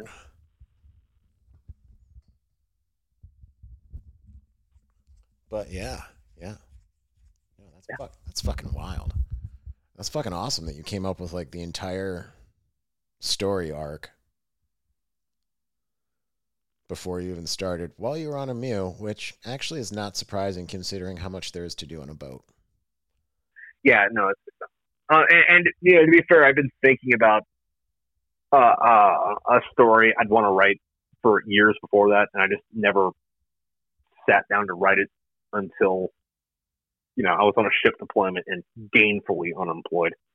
Um, and and that's the other thing. I, I think a lot of a lot of people, um, people people that you know don't write or whatever, but like actually, I, I'm gonna throw this in the fucking pretty much every everyone's got a story. The difference between a writer and someone who's not a writer, the only difference is the writer actually puts his ass in a chair and types it. I think that can be said about 90% of things, though. And I say 90% because, you know, a lot of paraplegics can't lift weights. Yeah, but I, I also have no aspirations to like I don't know be a neurosurgeon. And that's, that's same here. Yeah. Or a lawyer. Yeah. Yeah. No, like, no, we have the capacity to do all of those basic things. So, like, writer, um, I don't know what if anyone wants to do with physical fitness. Like, I personally enjoy lifting weights, but I'm a fucking idiot. Uh, yeah, and like you know, like all those like weird little basics things, learning how to cook, uh, cooking well, like making fucking bomb ass steak. Uh, yeah, that that's the one that like that's that's the one though. Uh, cooking, that's the one that like gets me. When people don't know how to cook, it's like okay, so do you not like do you not like food? I mean, do you not like eating good food? Like, yeah, I get it. McDonald's is cool, but like, let's be honest. Like, I mean, fucking, I like to hide my beer guts in the fucking camera, but it's there. Um, I would be embarrassed as fuck to be as fat as I am if I didn't know how to cook. Um, what's your fucking excuse, dude? You know? Fuck, I have no idea what people's excuses are.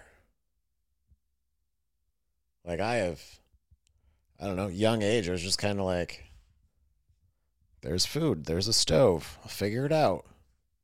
Yeah. Now there's the internet. It's Like- just like, like we said, YouTube. Everything's on there. Yeah, dude, no, and like fucking, uh, there's two sides to that, right? Like one, even if YouTube isn't there, you can be creative. You can experiment. Like fucking, um, I've made a few dishes, um, that I would consider my signature dishes that like you know, aren't that aren't that good, but like it turns out that they were real things later. And by that I mean like yeah, I'm gonna crack eggs into fucking ramen and strain pork cheese in it. You know, like that's Mhm. something. But then like all the fucking delicious, fucking like awesome, like God came in your mouth fucking food. There's a five minute fucking tutorial on YouTube on how to fucking make that shit. Almost all of it. Like, granted, there's some like weird stuff where you have to like simmer, like uh fucking uh, I- don't know, like a buttered egg yolk for like an hour and a half and like whisk it the entire fucking time, and you gotta speak softly to it so that the flavor comes out right, and only add one grain of salt a minute the entire time it's there. There, there's like five things like that. Besides that, no, fucking like five minutes of fucking reading or fucking YouTube videos.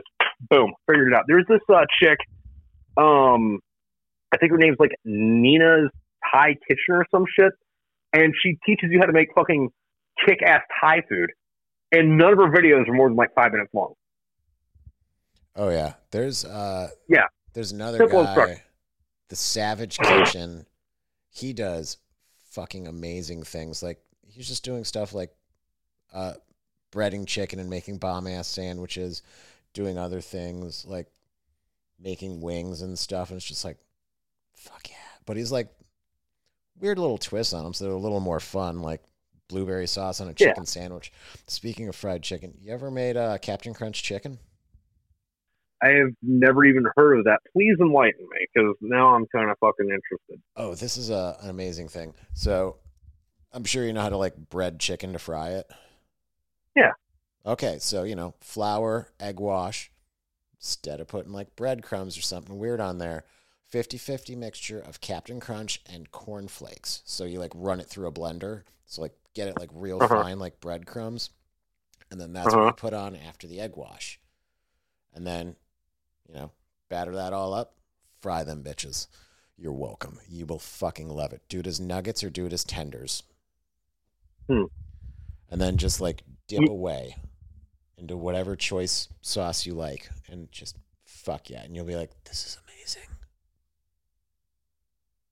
Yeah, that sounds like it's going on the to-do list.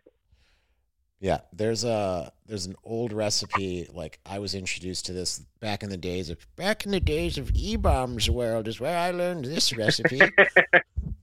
Back before YouTube, we all went to E Bombs World in College Humor. dude. I remember fucking uh, the, the first YouTube link I sent to somebody, just because I sent it to this chick. She's like, "What? I to sign in to use this," and I was like, "Okay." Then don't. And that memory probably would have fucking faded into nothing if YouTube didn't blow up. But yeah, no, there there was a there was an internet before YouTube. There was a lot of things before YouTube. Yeah. No, I've uh, tried. I, I made a joke the other day about uh, Grandpa's signing into AOL Instant Messenger to hit on ladies. Nobody got it. I'm like, God, you all suck. There's a uh, there's a Facebook page. I think I think they got a Instagram too, and all it's uh, like the the things called uh, fucking ah goddamn what is what is um Internet Explorer. It's called Internet Explorer, and all it does is share news or like um you know big pop culture things or like controversies from like five years ago.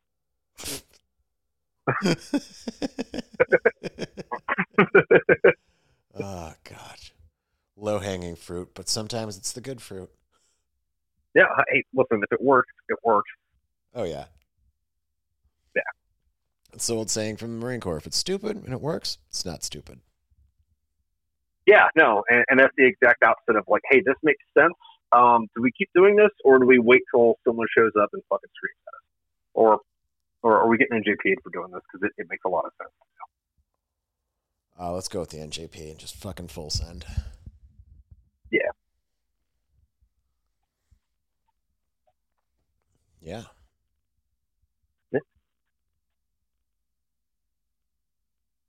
So is that where we are then?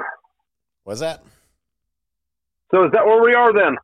I do believe that that is where we are, and I don't know. Kind of feels like a logical stopping point for now. Yeah, I mean we are at an hour and a half. That's that's that's that's a, that's a good runtime. I don't know how long you normally do these for. Uh, so I had one that was about an hour and 15 minutes, and I've had another one that was three and a half hours, but that was a guy that I work with, and he is a very good at conversation. Ah, okay. He was also formerly a recruiter in Jacksonville, Florida, and he had some interesting stories. I I would imagine. So, fun fact: Do you know why the, the Florida man is the Florida man? no, I do not. Okay, so um, Florida's not actually any crazier than anywhere else. I don't Um, think so. No. but- no, but Florida does have this thing where they, I forget what law it is, but they've got an extremely transparent uh, uh, state local government uh, system, all that kind of shit.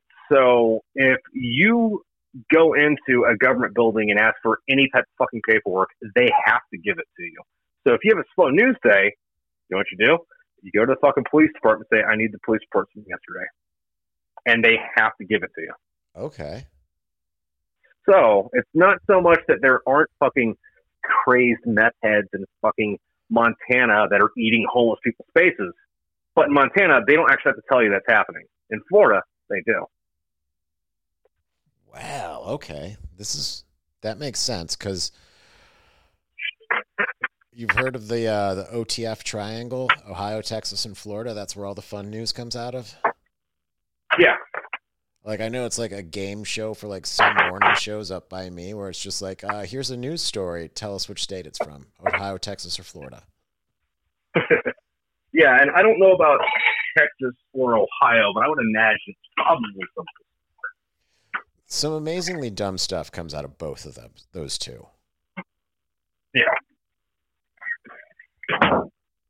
Yeah, because Ohio. Yeah. No, and like I'm originally from Florida, and then I lived in Ohio for a bit. Um, I'm so sorry. and- part? oh God, uh, Jacksonville, Florida, actually, and then uh, the Akron Canton area. Yeah. I don't know much about Jacksonville. Yeah. I've only been there once for a week, but Akron Canton area is that's that's hard. Yeah, no, and then it's funny because you know I talk a lot of shit, um, you know, on the internet about Ohio, and it was like, "Oh, this, I'm tired of this joke. Ohio's not like this." I'm like, "Bitch, I lived there for six years. I'm not lying about it." Um, there's a uh, part in my second book. I don't know what the direct quote is, but one of the, you know, they're they're fighting in World War Three at, at that point, and uh, one of the characters talking about the dude. I just I just want to get away from this war and go back home. Where are you from, Ohio? And then one of the characters like, I would rather sell myself into fucking slavery than ever go to Ohio. oh Christ. Yeah. So, yeah, no, no, fuck that. and that's why I go to Pittsburgh for concerts instead of Cleveland, even though it's closer. Uh, yeah. No, Pittsburgh's not bad. Um, no, it's not. Pittsburgh's cleaned up a lot. Yeah, no, it's it's. Uh, I mean, I don't. I was never around for it being like dirty, dirty. You know. Um. Uh, yeah, I never had any problems with Pittsburgh except for the traffic. The traffic's a fucking bitch because whoever built the roads were fucking retarded. Uh, But you know, besides that, as long as uh, uh, Pittsburgh's okay once you park the car. How about that? Yeah, yeah, I could, I could definitely agree to that. Yeah, my grandma said that uh, Erie, where she was from, Pennsylvania, was built on a grid, and Pittsburgh, they just kind of threw spaghetti at the map and said, "There's your city." Yeah, yeah. One of the other things, though, um, uh, Pitt- Pitt- Pittsburgh's fucking got a lot of good shit going for it, even after all the fucking steel mills left. Um, and I know that's not at all a good fucking segue into what I'm going to fucking say. Um, but one of the one of the things I appreciate about about Pittsburgh is that all their sports teams like wear the same colors. That is actually pretty cool. They all got like that steel-based thing. Yeah, especially because like I'm not too big into sports, and it's like you know go to a fucking you know bar, you know I'm at somebody's house, and I turn it on, I'm like, am I rooting for? Oh, okay, colors, those colors, got it. Yeah, you got you got black and yellow, black and yellow, or black and yellow down there. Yeah. Do they have a basketball team? No, they don't. No, they're just No, baseball, football. And it's just the Penguins, Steelers, and Pirates, right? Yeah, yeah. Sorry, I had to think for a minute. I know about the hockey team. Damn near raised on that shit. Yeah. Yeah. But Yeah. not a fan of the Steelers. Go Bills all the way. Yeah. Well, well, I mean, fucking, I don't know. Like, I, I don't care about sports unless I'm in a sports bar and I'm drinking and I have need something to yell at. In, which case, that becomes a thing. Because, like, let, let's be honest about this. Fucking watching a sports game isn't about fucking the game. It's about getting drunk and yelling at shit. That Oh, that's yeah. the real activity. No, the reason I'm a Bills fan is uh so you remember in the 90s when they went to four Super Bowls in a row and lost? Yeah, that's that's that that's some German level shit. Like, hey, we're gonna start this like we're gonna go to war against the entire world and lose twice. Like, hey, dumbass, you didn't fucking learn your lesson the first time. Fuck. I mean, there's weird different socioeconomic things for the Germany thing, but back to the Bills. So when they were doing that, they had uh training camp was in my hometown. So their summer training camp was in my town and like it was at the college in my town, SUNY Fredonia, not a huge school. SUNY stands for State University of New York. It's an entire system. It's why we don't have like a big school like Florida like or Ohio just taking up the entire fucking state. It's just spread out everywhere. Yeah. And so that's the one in my town, which is in between Buffalo and Erie. And uh and during the summer, like the summer soccer program would be in like one part of this field, and then there'd be some snow fence, and then that's where the Bills had practice.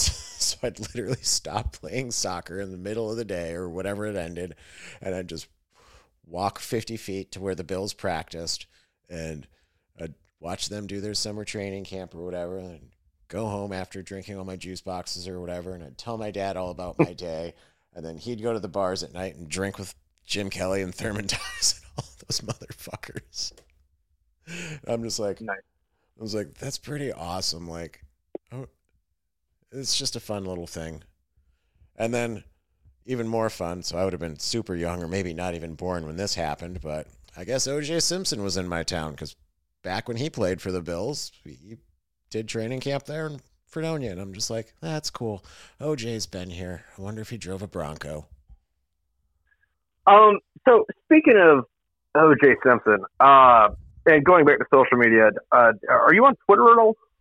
No, but I'm probably going to get on there soon one of these days just to start promoting this podcast better. Okay, O.J. Simpson has one of the best fucking Twitters. I'm sorry, he does. Um. Oh, I'm following that now. I got to get on. there. Yeah, no, because like you know, a lot of it's just you know bullshit. You know, like hey, I'm going golf today. You know, this, that, and whatever. But like, you remember Tiger King, right? Yes. Okay, so he had a thing on Tiger King where he's like, hey, listen, uh, Carole Baskin, she killed her husband. I know these kind of things. And it's like, well, what the fuck does that mean? What the fuck does that mean, OJ? OJ, what does that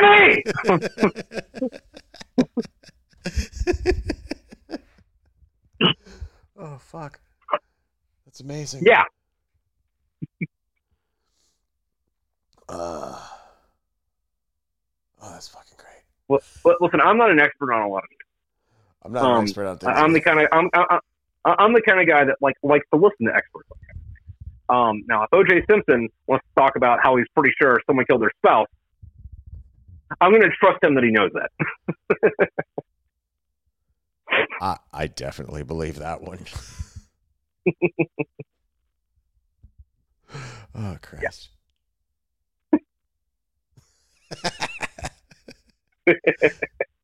Sorry, I'm still laughing at you yelling. What the fuck does that mean? it was so perfect.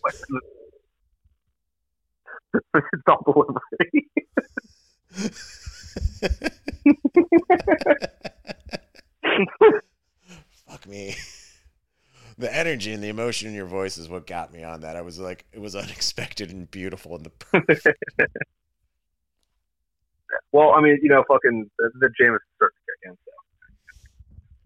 So. Uh, uh, oh, also, we should probably fucking mention your, uh, um, not really audio audiobooking, but like doing chapters of your of, of Smoke Pit Fairy Tales and putting it up on YouTube, right? Yeah, yeah. So people keep asking for the audiobook because uh, a lot of my, uh, I'm going to call them the fan base, are uh, veterans, and not to you know smirch anybody, but um, apparently they don't know how to fucking read.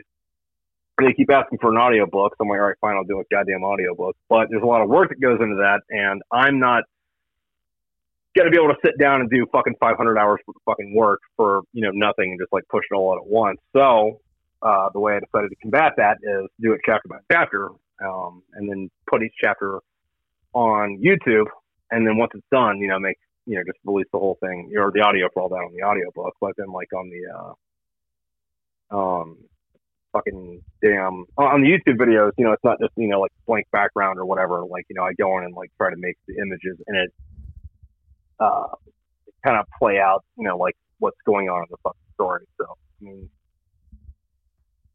it, it, it, it's more than just, you know, me reading the book.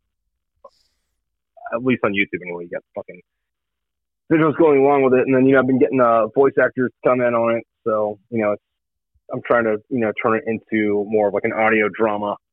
Um, Yeah, I And did see you uh, requesting um, voice actors. I forgot how long ago it was on the Instagram. Yeah, like, but you know, I, I got that. Yeah, well, I got that going on, and then uh, you know, start started getting like you know sound effects and you know soundtrack in there and all that. So, um, trying to make it more like a cinematic experience that you could you could also just not watch and listen. That's pretty awesome. I might have to listen to those. I mean, I'm already well past the uh, the one that you just put out, which I believe was chapter six.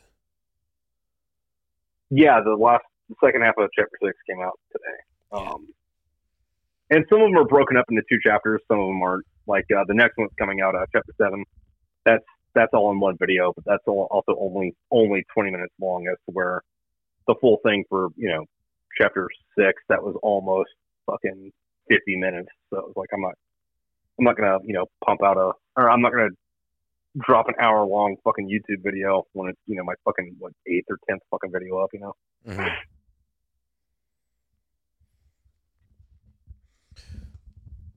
Yeah, no, that's uh, Yeah. that's really fucking awesome. Everything you're doing, dude. Like, I don't know how you find time for all of it. Uh, I don't have a job. That's a good way. I'm sure it doesn't make things like you know easy for the rest of life, but uh, you know, fucking. Actually, I guess something I should be certain. Uh, I think, you know, we'll see how that fucking goes. So, um, not not to get too in detailed about it, but it's uh, um, slow paced fucking thing. But you know, um, I don't know. Th- There's other words in here somewhere that I am completely fucking failing to pull together, which I would not imagine inspires fucking um, confidence in reading my books. Though, though, I guess for that, you know, like the book's already written. You don't have to sit there and wait, wait for me to fucking, you know, do this shit. Because you know, like when you're writing, it's like, and I quote, uh, so like, goddamn, fucking, they, uh, um, Bill pulled out a cigarette, and then like, fucking shit, goddamn, uh, Tyler was like, hey man, can I have a smoke? And then you edit it, and it's like don't pulled out a cigarette. Tyler asked him if he could have one. So you know, by the time you're getting to the books, I cut it out all the fucking, uh, yeah, no, you know, um, fucking goddamn shit, fucking, uh, Yeah, you can also just shorten all those a ha goddams to hey motherfucker, give me a cigarette. Yeah. Yeah. Which is the beauty of editing. Yes, it is.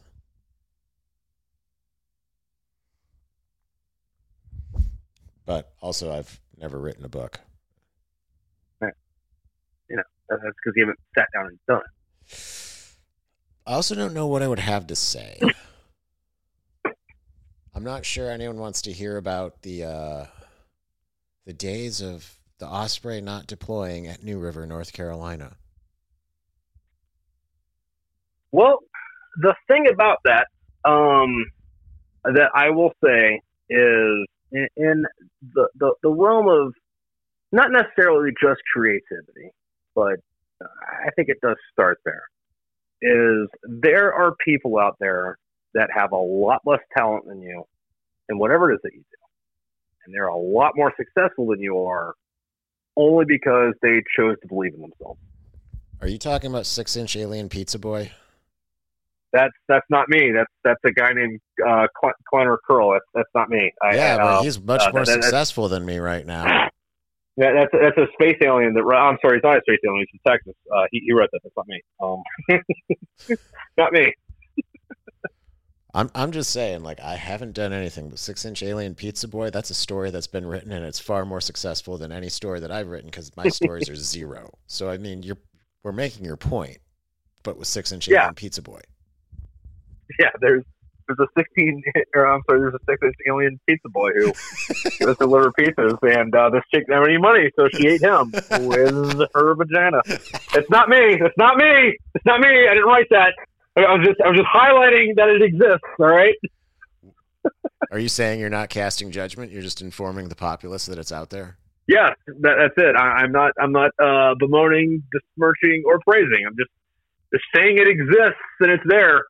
It's on. It's on Kindle Vella. Like you can you can, you read it for free. It's it's you know like you don't have to log in or anything. Like you just pull it up on your fucking browser. It's there. Um, but I didn't write it, so you know um, if you don't if you don't go read it, uh, So read Smoke Pit Fairy Tales first. yeah. Ah, Christ. Oh yeah, that's pretty fucking amazing. Yeah.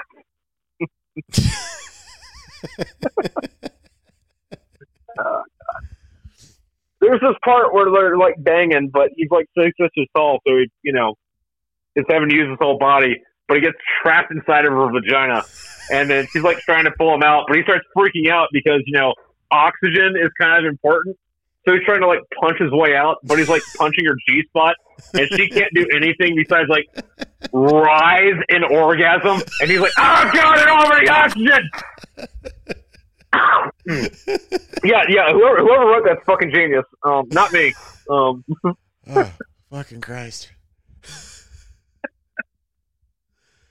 Uh, I don't know. Maybe, maybe, I'll maybe I'll reach out to that guy and contact him and uh, see if I can become his official spokesperson. That'd probably be a. Probably I think you already are at this point. I think you got the job whether either of you like it or not. Yeah. Dear Penthouse, I'm a six inch alien pizza boy. Let me tell you my story. Does Penthouse still do the fucking Penthouse letter? I don't know if Penthouse is still a thing, even. Um, I have some penthouses, but they're from like the seventies and eighties because like you go to an antique store and it's like two bucks for a penthouse. It's like I'll spend two bucks on that. Fuck it, why not? But I gotta go to more antique stores now. Yeah, yeah, that's the thing. Penthouses are in fucking antique stores. I, I'm sure Penthouses is still around. There's no way they're not. Do you know how long it's been since I've been to like a porn store? Like that used to sell them? Um, I'm gonna assume that it was shortly after high speed internet. Yeah, I want to say like they went the way of you know things going away with high speed internet. They got Amazoned and Walmarted. No, but I was gonna say like, why, why would you go buy a penthouse or a hustler when I could just like go to Google? Yeah, pretty much. So that, that being said, though, um, I got an interesting point yeah. first. Hold on. Who do you think yeah. made more money, Hugh Hefner or Larry Flynt?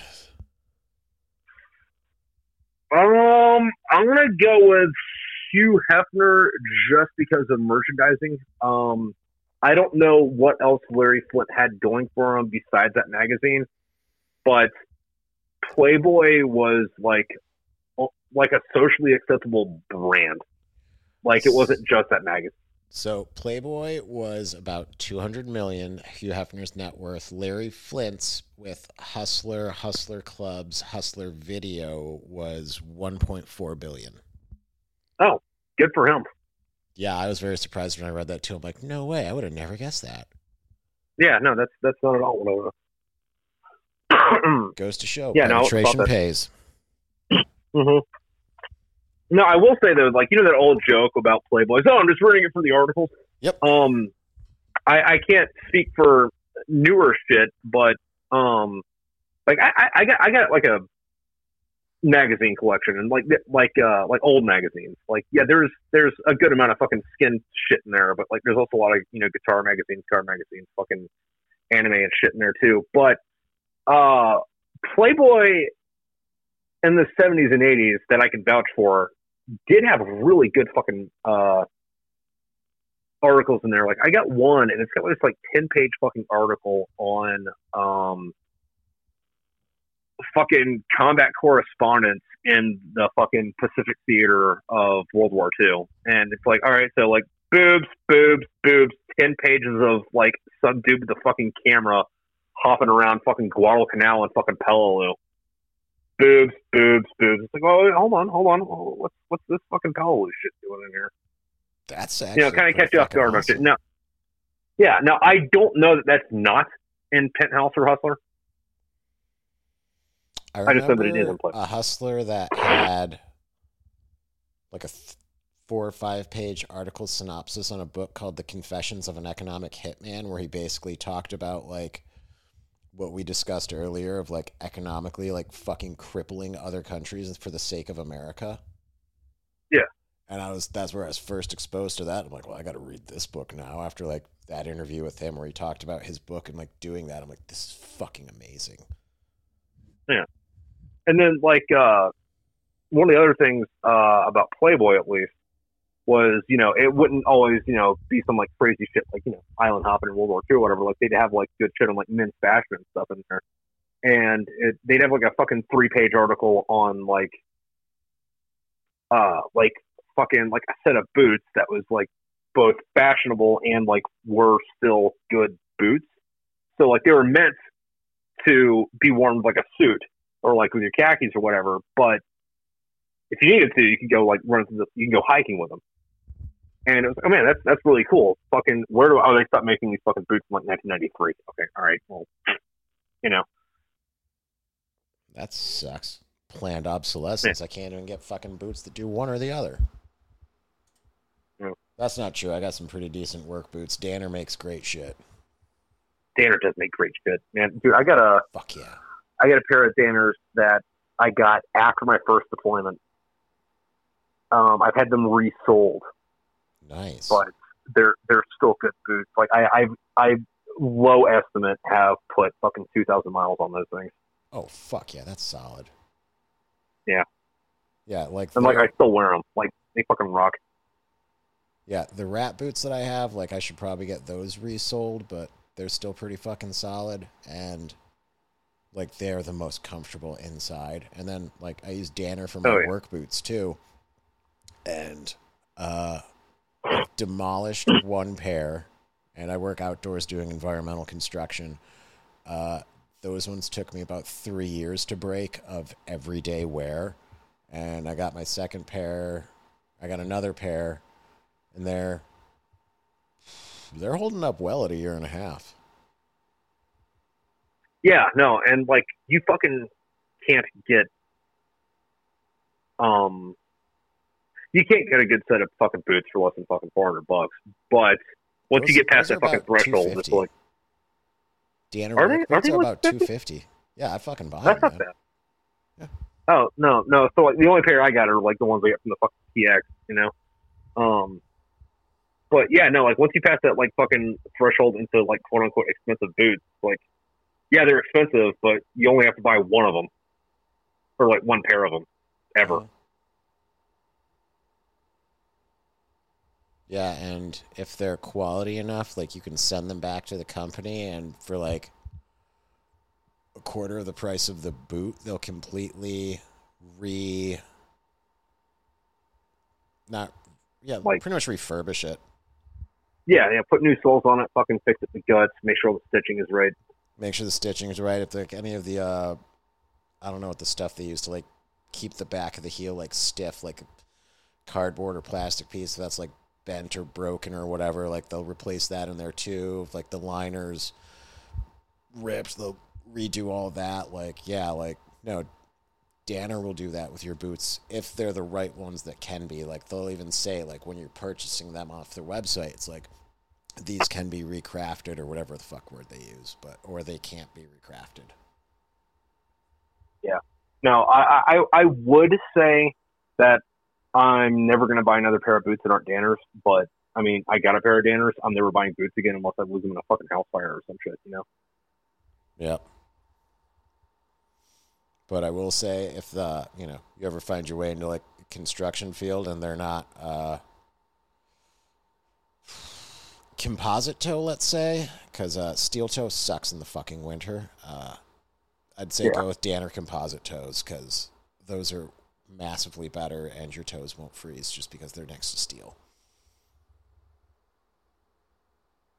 Yeah, that's that's that's something you would not want to happen. Yeah, yeah. At about hour five of a twelve-hour day, you're going, God, my fucking feet are hurting. This sucks. Which is why Now, I worked at a. Sawmill for a while, and like, yeah, no, fucking. Like, I, I do love my Danners, but um, I, I had a thick pair of socks on under those. That's the way to go. Yeah, dude, that's the other thing is like people fucking like complain about like wool being itchy for some reason, but I don't. it keeps you warm in the winter. Fucking, it's porous. Like it's cooler than polyester or fucking even a lot of cotton blends now. Um, but you know, wool is also a little more expensive. But like uh, it good garments, moisture away really well. yeah, yeah, good garments fucking made out of wool. You know what I have? I have my grandpa's wool blanket from World War II. Like like that green monster fucker. Except it's a navy one, so it's tan. I don't know. I didn't know they did tan back then. I didn't know the Navy did tan back. Yeah, I mean, you got to think their uniforms were tan, so why wouldn't they? Yeah, no, I guess. I, I just kind of figured, you know, the ships that like gray color Yeah, or, or or like blue, but you know. yeah, Yeah, I just have that. And that thing is uh, mild to moderately itchy, so it's probably where it came from. Is like older days when uh, I guess fabric manufacturing wouldn't have been as tight. Yeah. Or however you want to call it, the weave, whatever they do with the stuff. Right. Where it's got all the little fucking ends poking out. Yeah, pretty much. So it kind of like has like that look of a, not the the hook part of Velcro, but like the loop part of Velcro. So it like has that look to it. Yeah. But not as loose. Like it's a lot tighter than that, but like you can still see where it's like I guess I could see that. But yeah, after like using that thing a few times. I'm like, I understand where wool gets its bad rap from. Yeah. But you know, fucking, it's not the 40s anymore. Like they, I think we figured out to how to make it a. Actually, you know what? Fucking, I I read a lot about like World War One, and they had wool uniforms back then, and they don't. I haven't fucking, at least that I remember. Um, I don't remember anybody in any of those books complaining that the uniforms were itchy. So maybe it was. Shit, I don't even know what that would have been maybe that was just like, hey, listen, we need blankets, we need them fast, we don't really care. It keeps you warm. You get a sheet. Hmm. Yeah, I don't know. Yeah, I don't know. The only thing I really know about uniforms is that's the reason that uh, Columbus, Ohio's hockey team is called the Blue Jackets. And that's because that's where they made the blue coats that the Union Army made war, war in World World War Civil War, the Civil fucking War. I did not know that. Yep.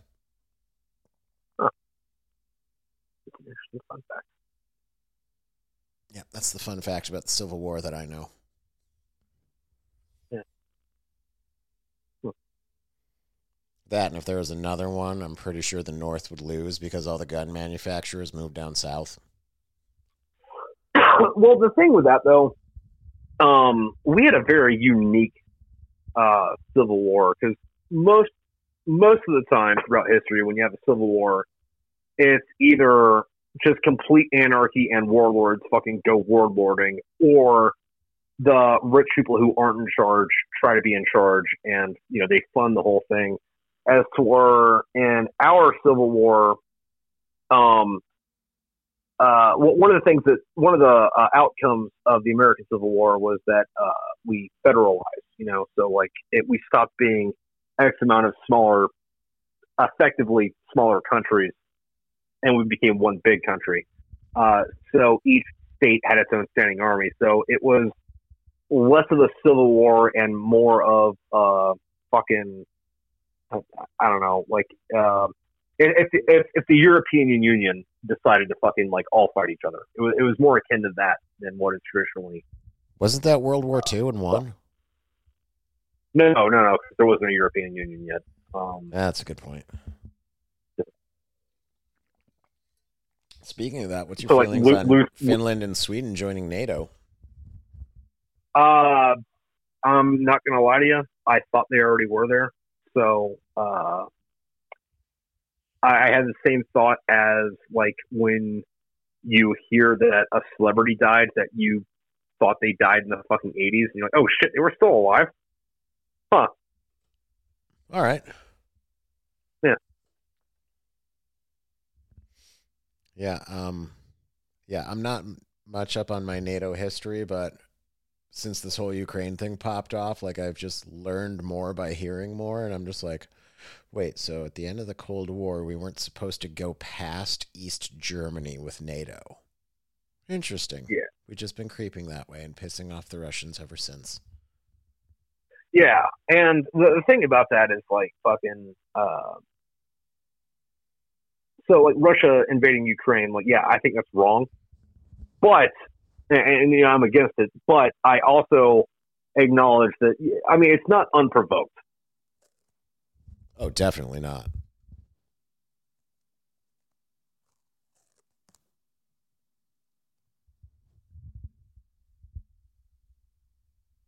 So yeah, though that and uh, fucking it is kind of bullshit though that uh, the Russians were using one of their fucking citations for doing it because they didn't want Ukraine to join NATO and therefore have uh, a NATO country on their borders, considering what like Latvia and Estonia and Lithuania, the Baltic states are all in NATO, have a border with Russia. So it's like and Poland. So why didn't you invade? Yeah, yeah. So why didn't you invade them when they did it? Uh, so you know I mean? Back to what we talked about earlier, the Peter Zeihan guy, the global strategist and whatever. Uh, yeah. So part of Russian strategy is to kind of like do the 300 at Thermopylae thing and block the choke points that are access points. Yeah, but those choke points are like they need to be like all the way out in fucking almost Central Europe for that to be fucking. Uh, Ukraine Like is one of them. thing. Ukraine has one Yeah. of those points. And so that's Yeah, why they're starting so- there. Yeah. Which which if that's their thing that means they're afraid of you know people pushing in from the fucking west which means that they probably also have like um, a legitimate concern about people pushing in from the west and it's like okay so what's going on that we don't know about you know hmm No. Uh yeah. that's can of worms I think the problem is is that we don't know shit and we probably never will until about 50 years after shit happens. I mean, that's that's that that depends though, man. I mean, because like we knew about Tonkin Gulf, like I don't know, ten years after it happened, but like I'm I'm still waiting to hear about like what's going on with JFK. You know what I mean? So I mean, oh, definitely. Actually, fucking um, there's a really easy answer to JFK though. Um, there was this guy in the fucking '80s. I don't know what his fucking name was. Um, but he was in the KGB, and he pretty much pulled an Edward Snowden and like moved to fucking England, right? And this is before the collapse of the Soviet Union. And you know, he brought with him like you know all these fucking uh, uh, fucking like, hey, you guys let me fucking like hang out in England, and I'll tell you all the shit I know. And when JFK got assassinated, you know, he was uh, young guy in the KGB at the time, and fucking the KGB recognized that that with all the like weird shit that was going around, fucking the JFK assassination with like you know, hey, he got shot, and then like Lee Harvey Oswald, the guy that you know that shot him, got killed by some dude that died in prison like three days or like shortly after you know he killed the fucking guy or whatever. Uh, the KGB was like, this would be a fucking, this is an amazing opportunity to su- subvert the fucking American government. So they start spreading out all these fucking rumors about like how Lee Harvey Oswald didn't act alone, like there's another guy in the grassy knoll and all this shit. So there is a conspiracy around the JFK assassination. However, the conspiracy itself is the conspiracy. Oh. Yeah. So that's Russian disinformation according to a Russian. Yeah. It's fucking brilliant. Yeah, no, no, no, and it worked too because we're still arguing. Like, well, did he? You can't make that shot. Yeah, yeah, you can. Well, but I mean, what about the? What about like his head, you know, fucking exploding that way instead of that way, and then like all this other stuff that like doesn't quite line up. Like, why would some dude that has mafia ties go kill the guy that like, you know, was the patsy for you know killing JFK, and then like you know that dude had terminal cancer and died like a couple months later in prison? Like that doesn't just add up. And it's like, well, yeah, I mean it it, it does and it doesn't. It's kind of murky, but then you throw the fucking wrench in the gears about like the the why question to it, and it's like, yeah, but who threw that wrench in the first place? The KGB. Why does the KGB care about this? Are they trying to fucking cover up that they killed JFK, or or hear me out on this? Was the KGB just looking for a way to make Americans not trust the government and destabilize the country. Which one of those makes more sense? Uh, number two. Yeah. So, yeah, there's a conspiracy, but the conspiracy is the conspiracy. Well, in the same vein, because Russia has basically the same gross domestic product output as Italy, uh, their military is the bumbling clusterfuck that we've seen in Ukraine. Uh, Yeah. most of their money goes to cyber warfare and disinformation.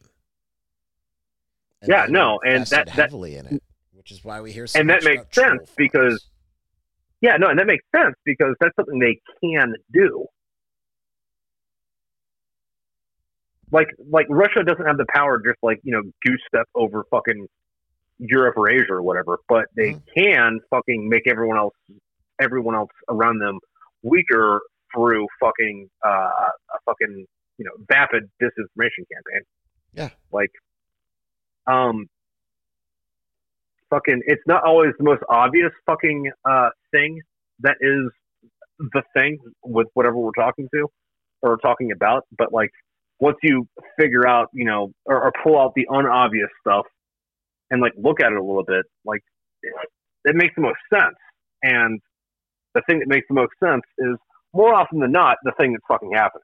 Like going all the way back to the beginning of the conversation about fucking uh, Budweiser and having that fucking know, trans dude, trans chick, that that fucking trans person, the LGBTQ person on their fucking uh, new fucking can. Are they about fucking trans rights or are they trying to make money? Which one makes more sense? I think they're about monetary rights and their right to have more of your money. Exactly. They're a business. They want money. They don't give a fuck about anybody's rights. They give a fuck about your dollar bill. Yeah. Same way with like what would it make sense for say going back to fucking Russia where it's like, all right, hey, um, we need not have fucking whatever's going on in Ukraine to be going on in Ukraine. Uh, do we do the misinformation thing? We do that until it doesn't work, and then once it doesn't work, then we have to fucking step in. And then they they they shot themselves in the foot with their dick, or in the actually no, they shot themselves in the dick with their foot. Um, like That's Russia's impressive. fucking up Ukraine bad. Um, eh, yeah, no, and it is impressive, like how fucking monumental this fucking clusterfuck is. It's like, bro, um, uh, goddamn, dude, I, I saw this fucking hilarious fucking thing, and it was uh, a uh, what it was like a fucking like year long time lapse map of you know the Nazis going into Russia and how far they went into Russia, and then it was a, a year long fucking time lapse map of Russia going into Ukraine, and it's like kind of showing them side by side, and it's like what. Russia, did, did you not learn fucking anything? Like what the fuck?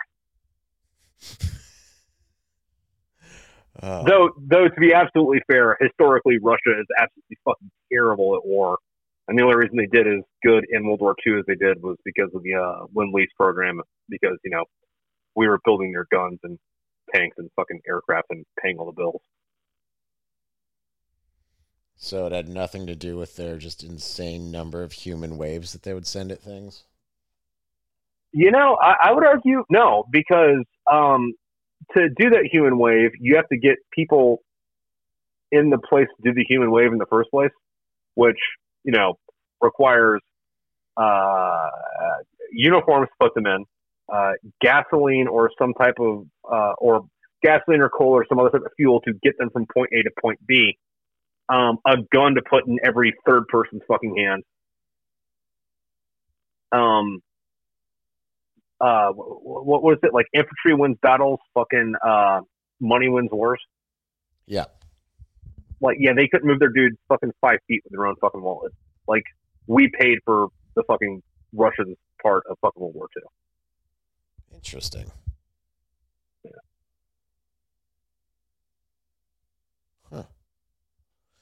Then again, I could also see it because we were highly motivated to win. Oh yeah, no, like we we became the fucking world's great empire because of that war. Um, That's the other country I want to go to and see their World War II like museum and stuff because you know same thing with Vietnam. Like they view it as they won the war. Like they paid the human capital and they like did all that stuff and defeated the Germans. So I uh, dated a Russian chick for a while, and uh, we actually talked about that. Um, they didn't know Americans were even in Europe in World War II. What? Yeah. Oh my. Yeah, as far as they're concerned, as far as they're concerned, um, they defeated the Nazis by themselves, like completely by themselves. Like fucking D Day, fucking uh, you know, fucking Sicily.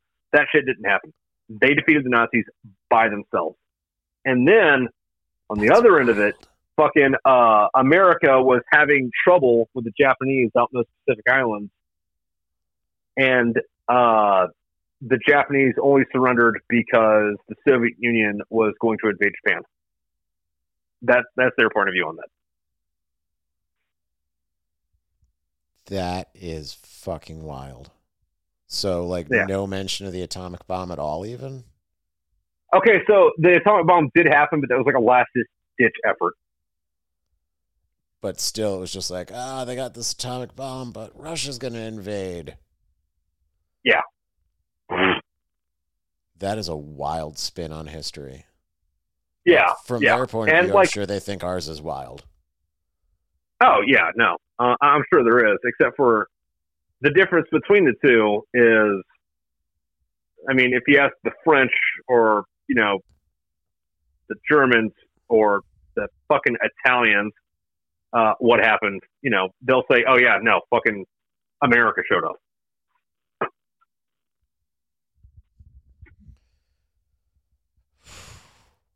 Yeah. That is a crazy mind trip. I didn't know that part where they're just like, oh, yeah, America just wasn't even there. Yeah.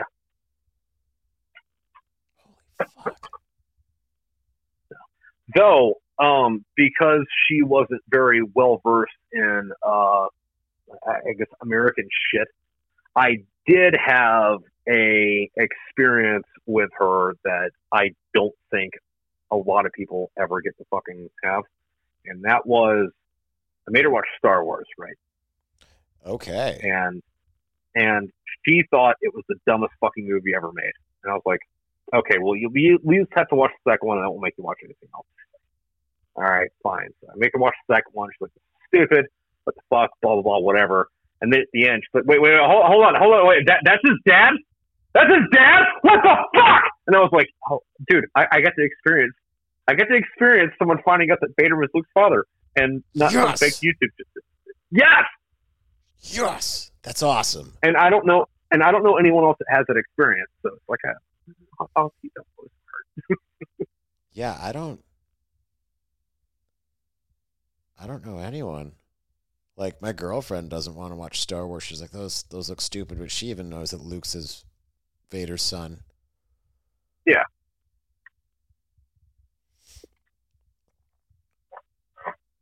Yeah, that's fucking. Oh, dude, that's so. Yeah. I'm happy for you. That's like fucking awesome. Yeah, I mean, because like, who gets to do that? Um, no one, I guess. dude. So, so when you- when you you're a typing up, when you're typing up, so when you're typing up, I, I got a unicorn story here in a minute. Um, but no, that is the unicorn fucking- story. Oh, I got another one. Um, so yeah, when you're typing up the description of this, don't mention that I was a Marine or I uh, fucking uh, you know I write sci-fi novels or I'm an artist or anything. Just just just say that you know I introduced Russia to Star Wars. I will seriously do that. but other other unicorn story, right? So uh, it's like 2013 ish, around there. Might be 14, might be 12. But I'm I'm in Quantico, right? And I'm walking out of the PX, and uh, there's a car, there's a Corvette for sale, and it says, you know, fucking for sale. This phone number, ask for Phil. So I call the number and ask for Phil, and I'm talking about the car for a little bit. Like, I'll meet you there at fucking uh, 1700. I'm like, all right, cool. I'll meet you there at 1700. And, you know, it's after 1630, so, you know, I put on jeans and a t-shirt, and uh, Phil shows up uh, in his uniform, and he's a Chief Warrant Officer 5. nice. Right. So I'm like, hey, uh, sir, he's like, ah, you don't work for me. Fucking, you're trying to buy my car. I'm Phil. I'm like, okay, Phil. So we uh get in the car, we drive around for a bit. And I'm driving up and down 95 in the Corvette, fucking the CO5. I'm like, hey, I think I want to buy this. And he's like, yeah, all right, cool. Um, I, I still. Uh, the, the reason I'm selling it's because you know I want to buy a new one and you don't pay it anymore and I still owe fucking Navy Fed whatever so we'll just transfer the one to you. And all right, cool. So we go to go to Navy Fed. The Navy Fed on base, by the way. Um, that's that's, that's important. Um, and we're sitting there and we're talking to the fucking like bank lady, who um, I'm not going to describe her right now, but sitting sitting there, we're talking to the bank lady, and you know we get the fucking paperwork, whatever. Bank lady walks off with it, and this Chief Warrant Officer Five leans over and says, "That's one fine looking negress." And I'm like, dude, you cannot be calling black chicks that. It's 2013. Like, why, why not? She, she's hot and she's black. I'm like, dude, just, just say, just say she was pretty, man. Like, Holy fuck. yeah, like, dude, I'm I'm in public. Like, I, I know I'm just a sergeant, but like, come on, man, like, don't put me on the spot like that. But but also, she was like really hot. So I mean, you know, that, that, that's the end game that. Uh, so I think I've had one CWO5, but I have another amazing officer person that I was put around. So this was the maintenance officer at my last unit, which was the training unit when we were switching 46s over to 22s. Uh-huh. So we got a new maintenance officer who was a lieutenant colonel, which is unheard of because lieutenant colonels are normally unit commanders. Like they run an entire squadron, not just the maintenance department.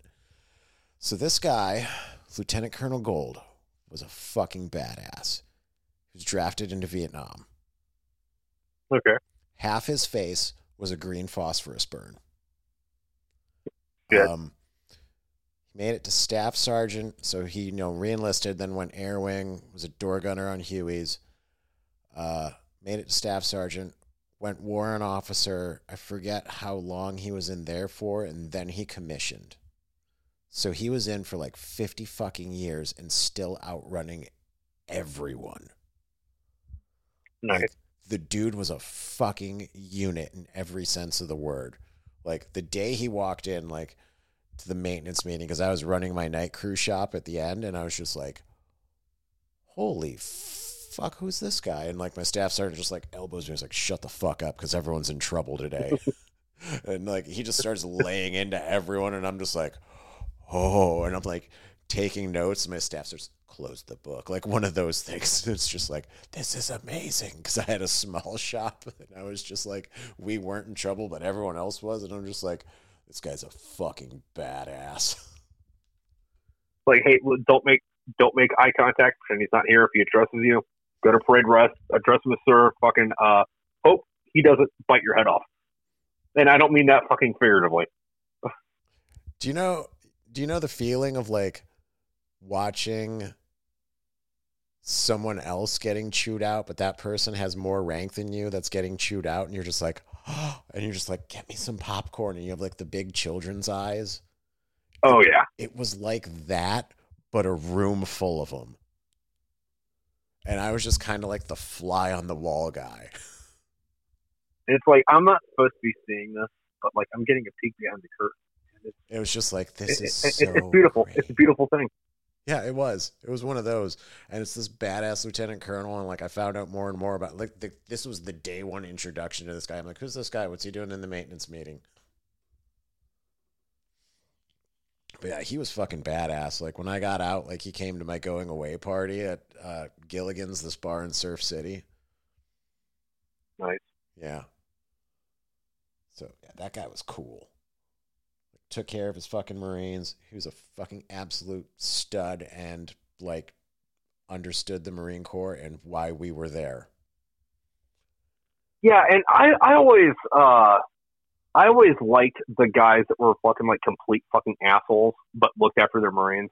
Um, a lot more so, and I think this is this is probably universal. A lot more so than like the like say staff and COs or officers that you got along with, but like wouldn't give a fuck if get hit by a bus. Yep. Yeah. Yeah. But on that, uh, shit, we're we're at two and a half hours, man. Um, Yeah, we uh, you wanna- you wanna surpassed call our it one good? hour thing. Yeah, let's call it this time, man. yeah. Yeah, no, um, fucking, uh, yeah, no, d- d- good talk. And then, like, on- once you get the fucking video thing up, fucking hit me up. I'll, I'll, I'll come up with that. All right, man. Sounds good. Um, I cannot Yep. promise when's that going to be, and I mean, it doesn't have to be tomorrow. uh, all right, that's good. I don't have that kind of money. All right, uh, yeah. So great talk. I'll probably uh, hit you up for like just some random things, like whatever photo you want to use, and I'll obviously be adding your accounts to the pro, the whatever spiel. Yeah, shit. Yeah, absolutely, man. All right, man.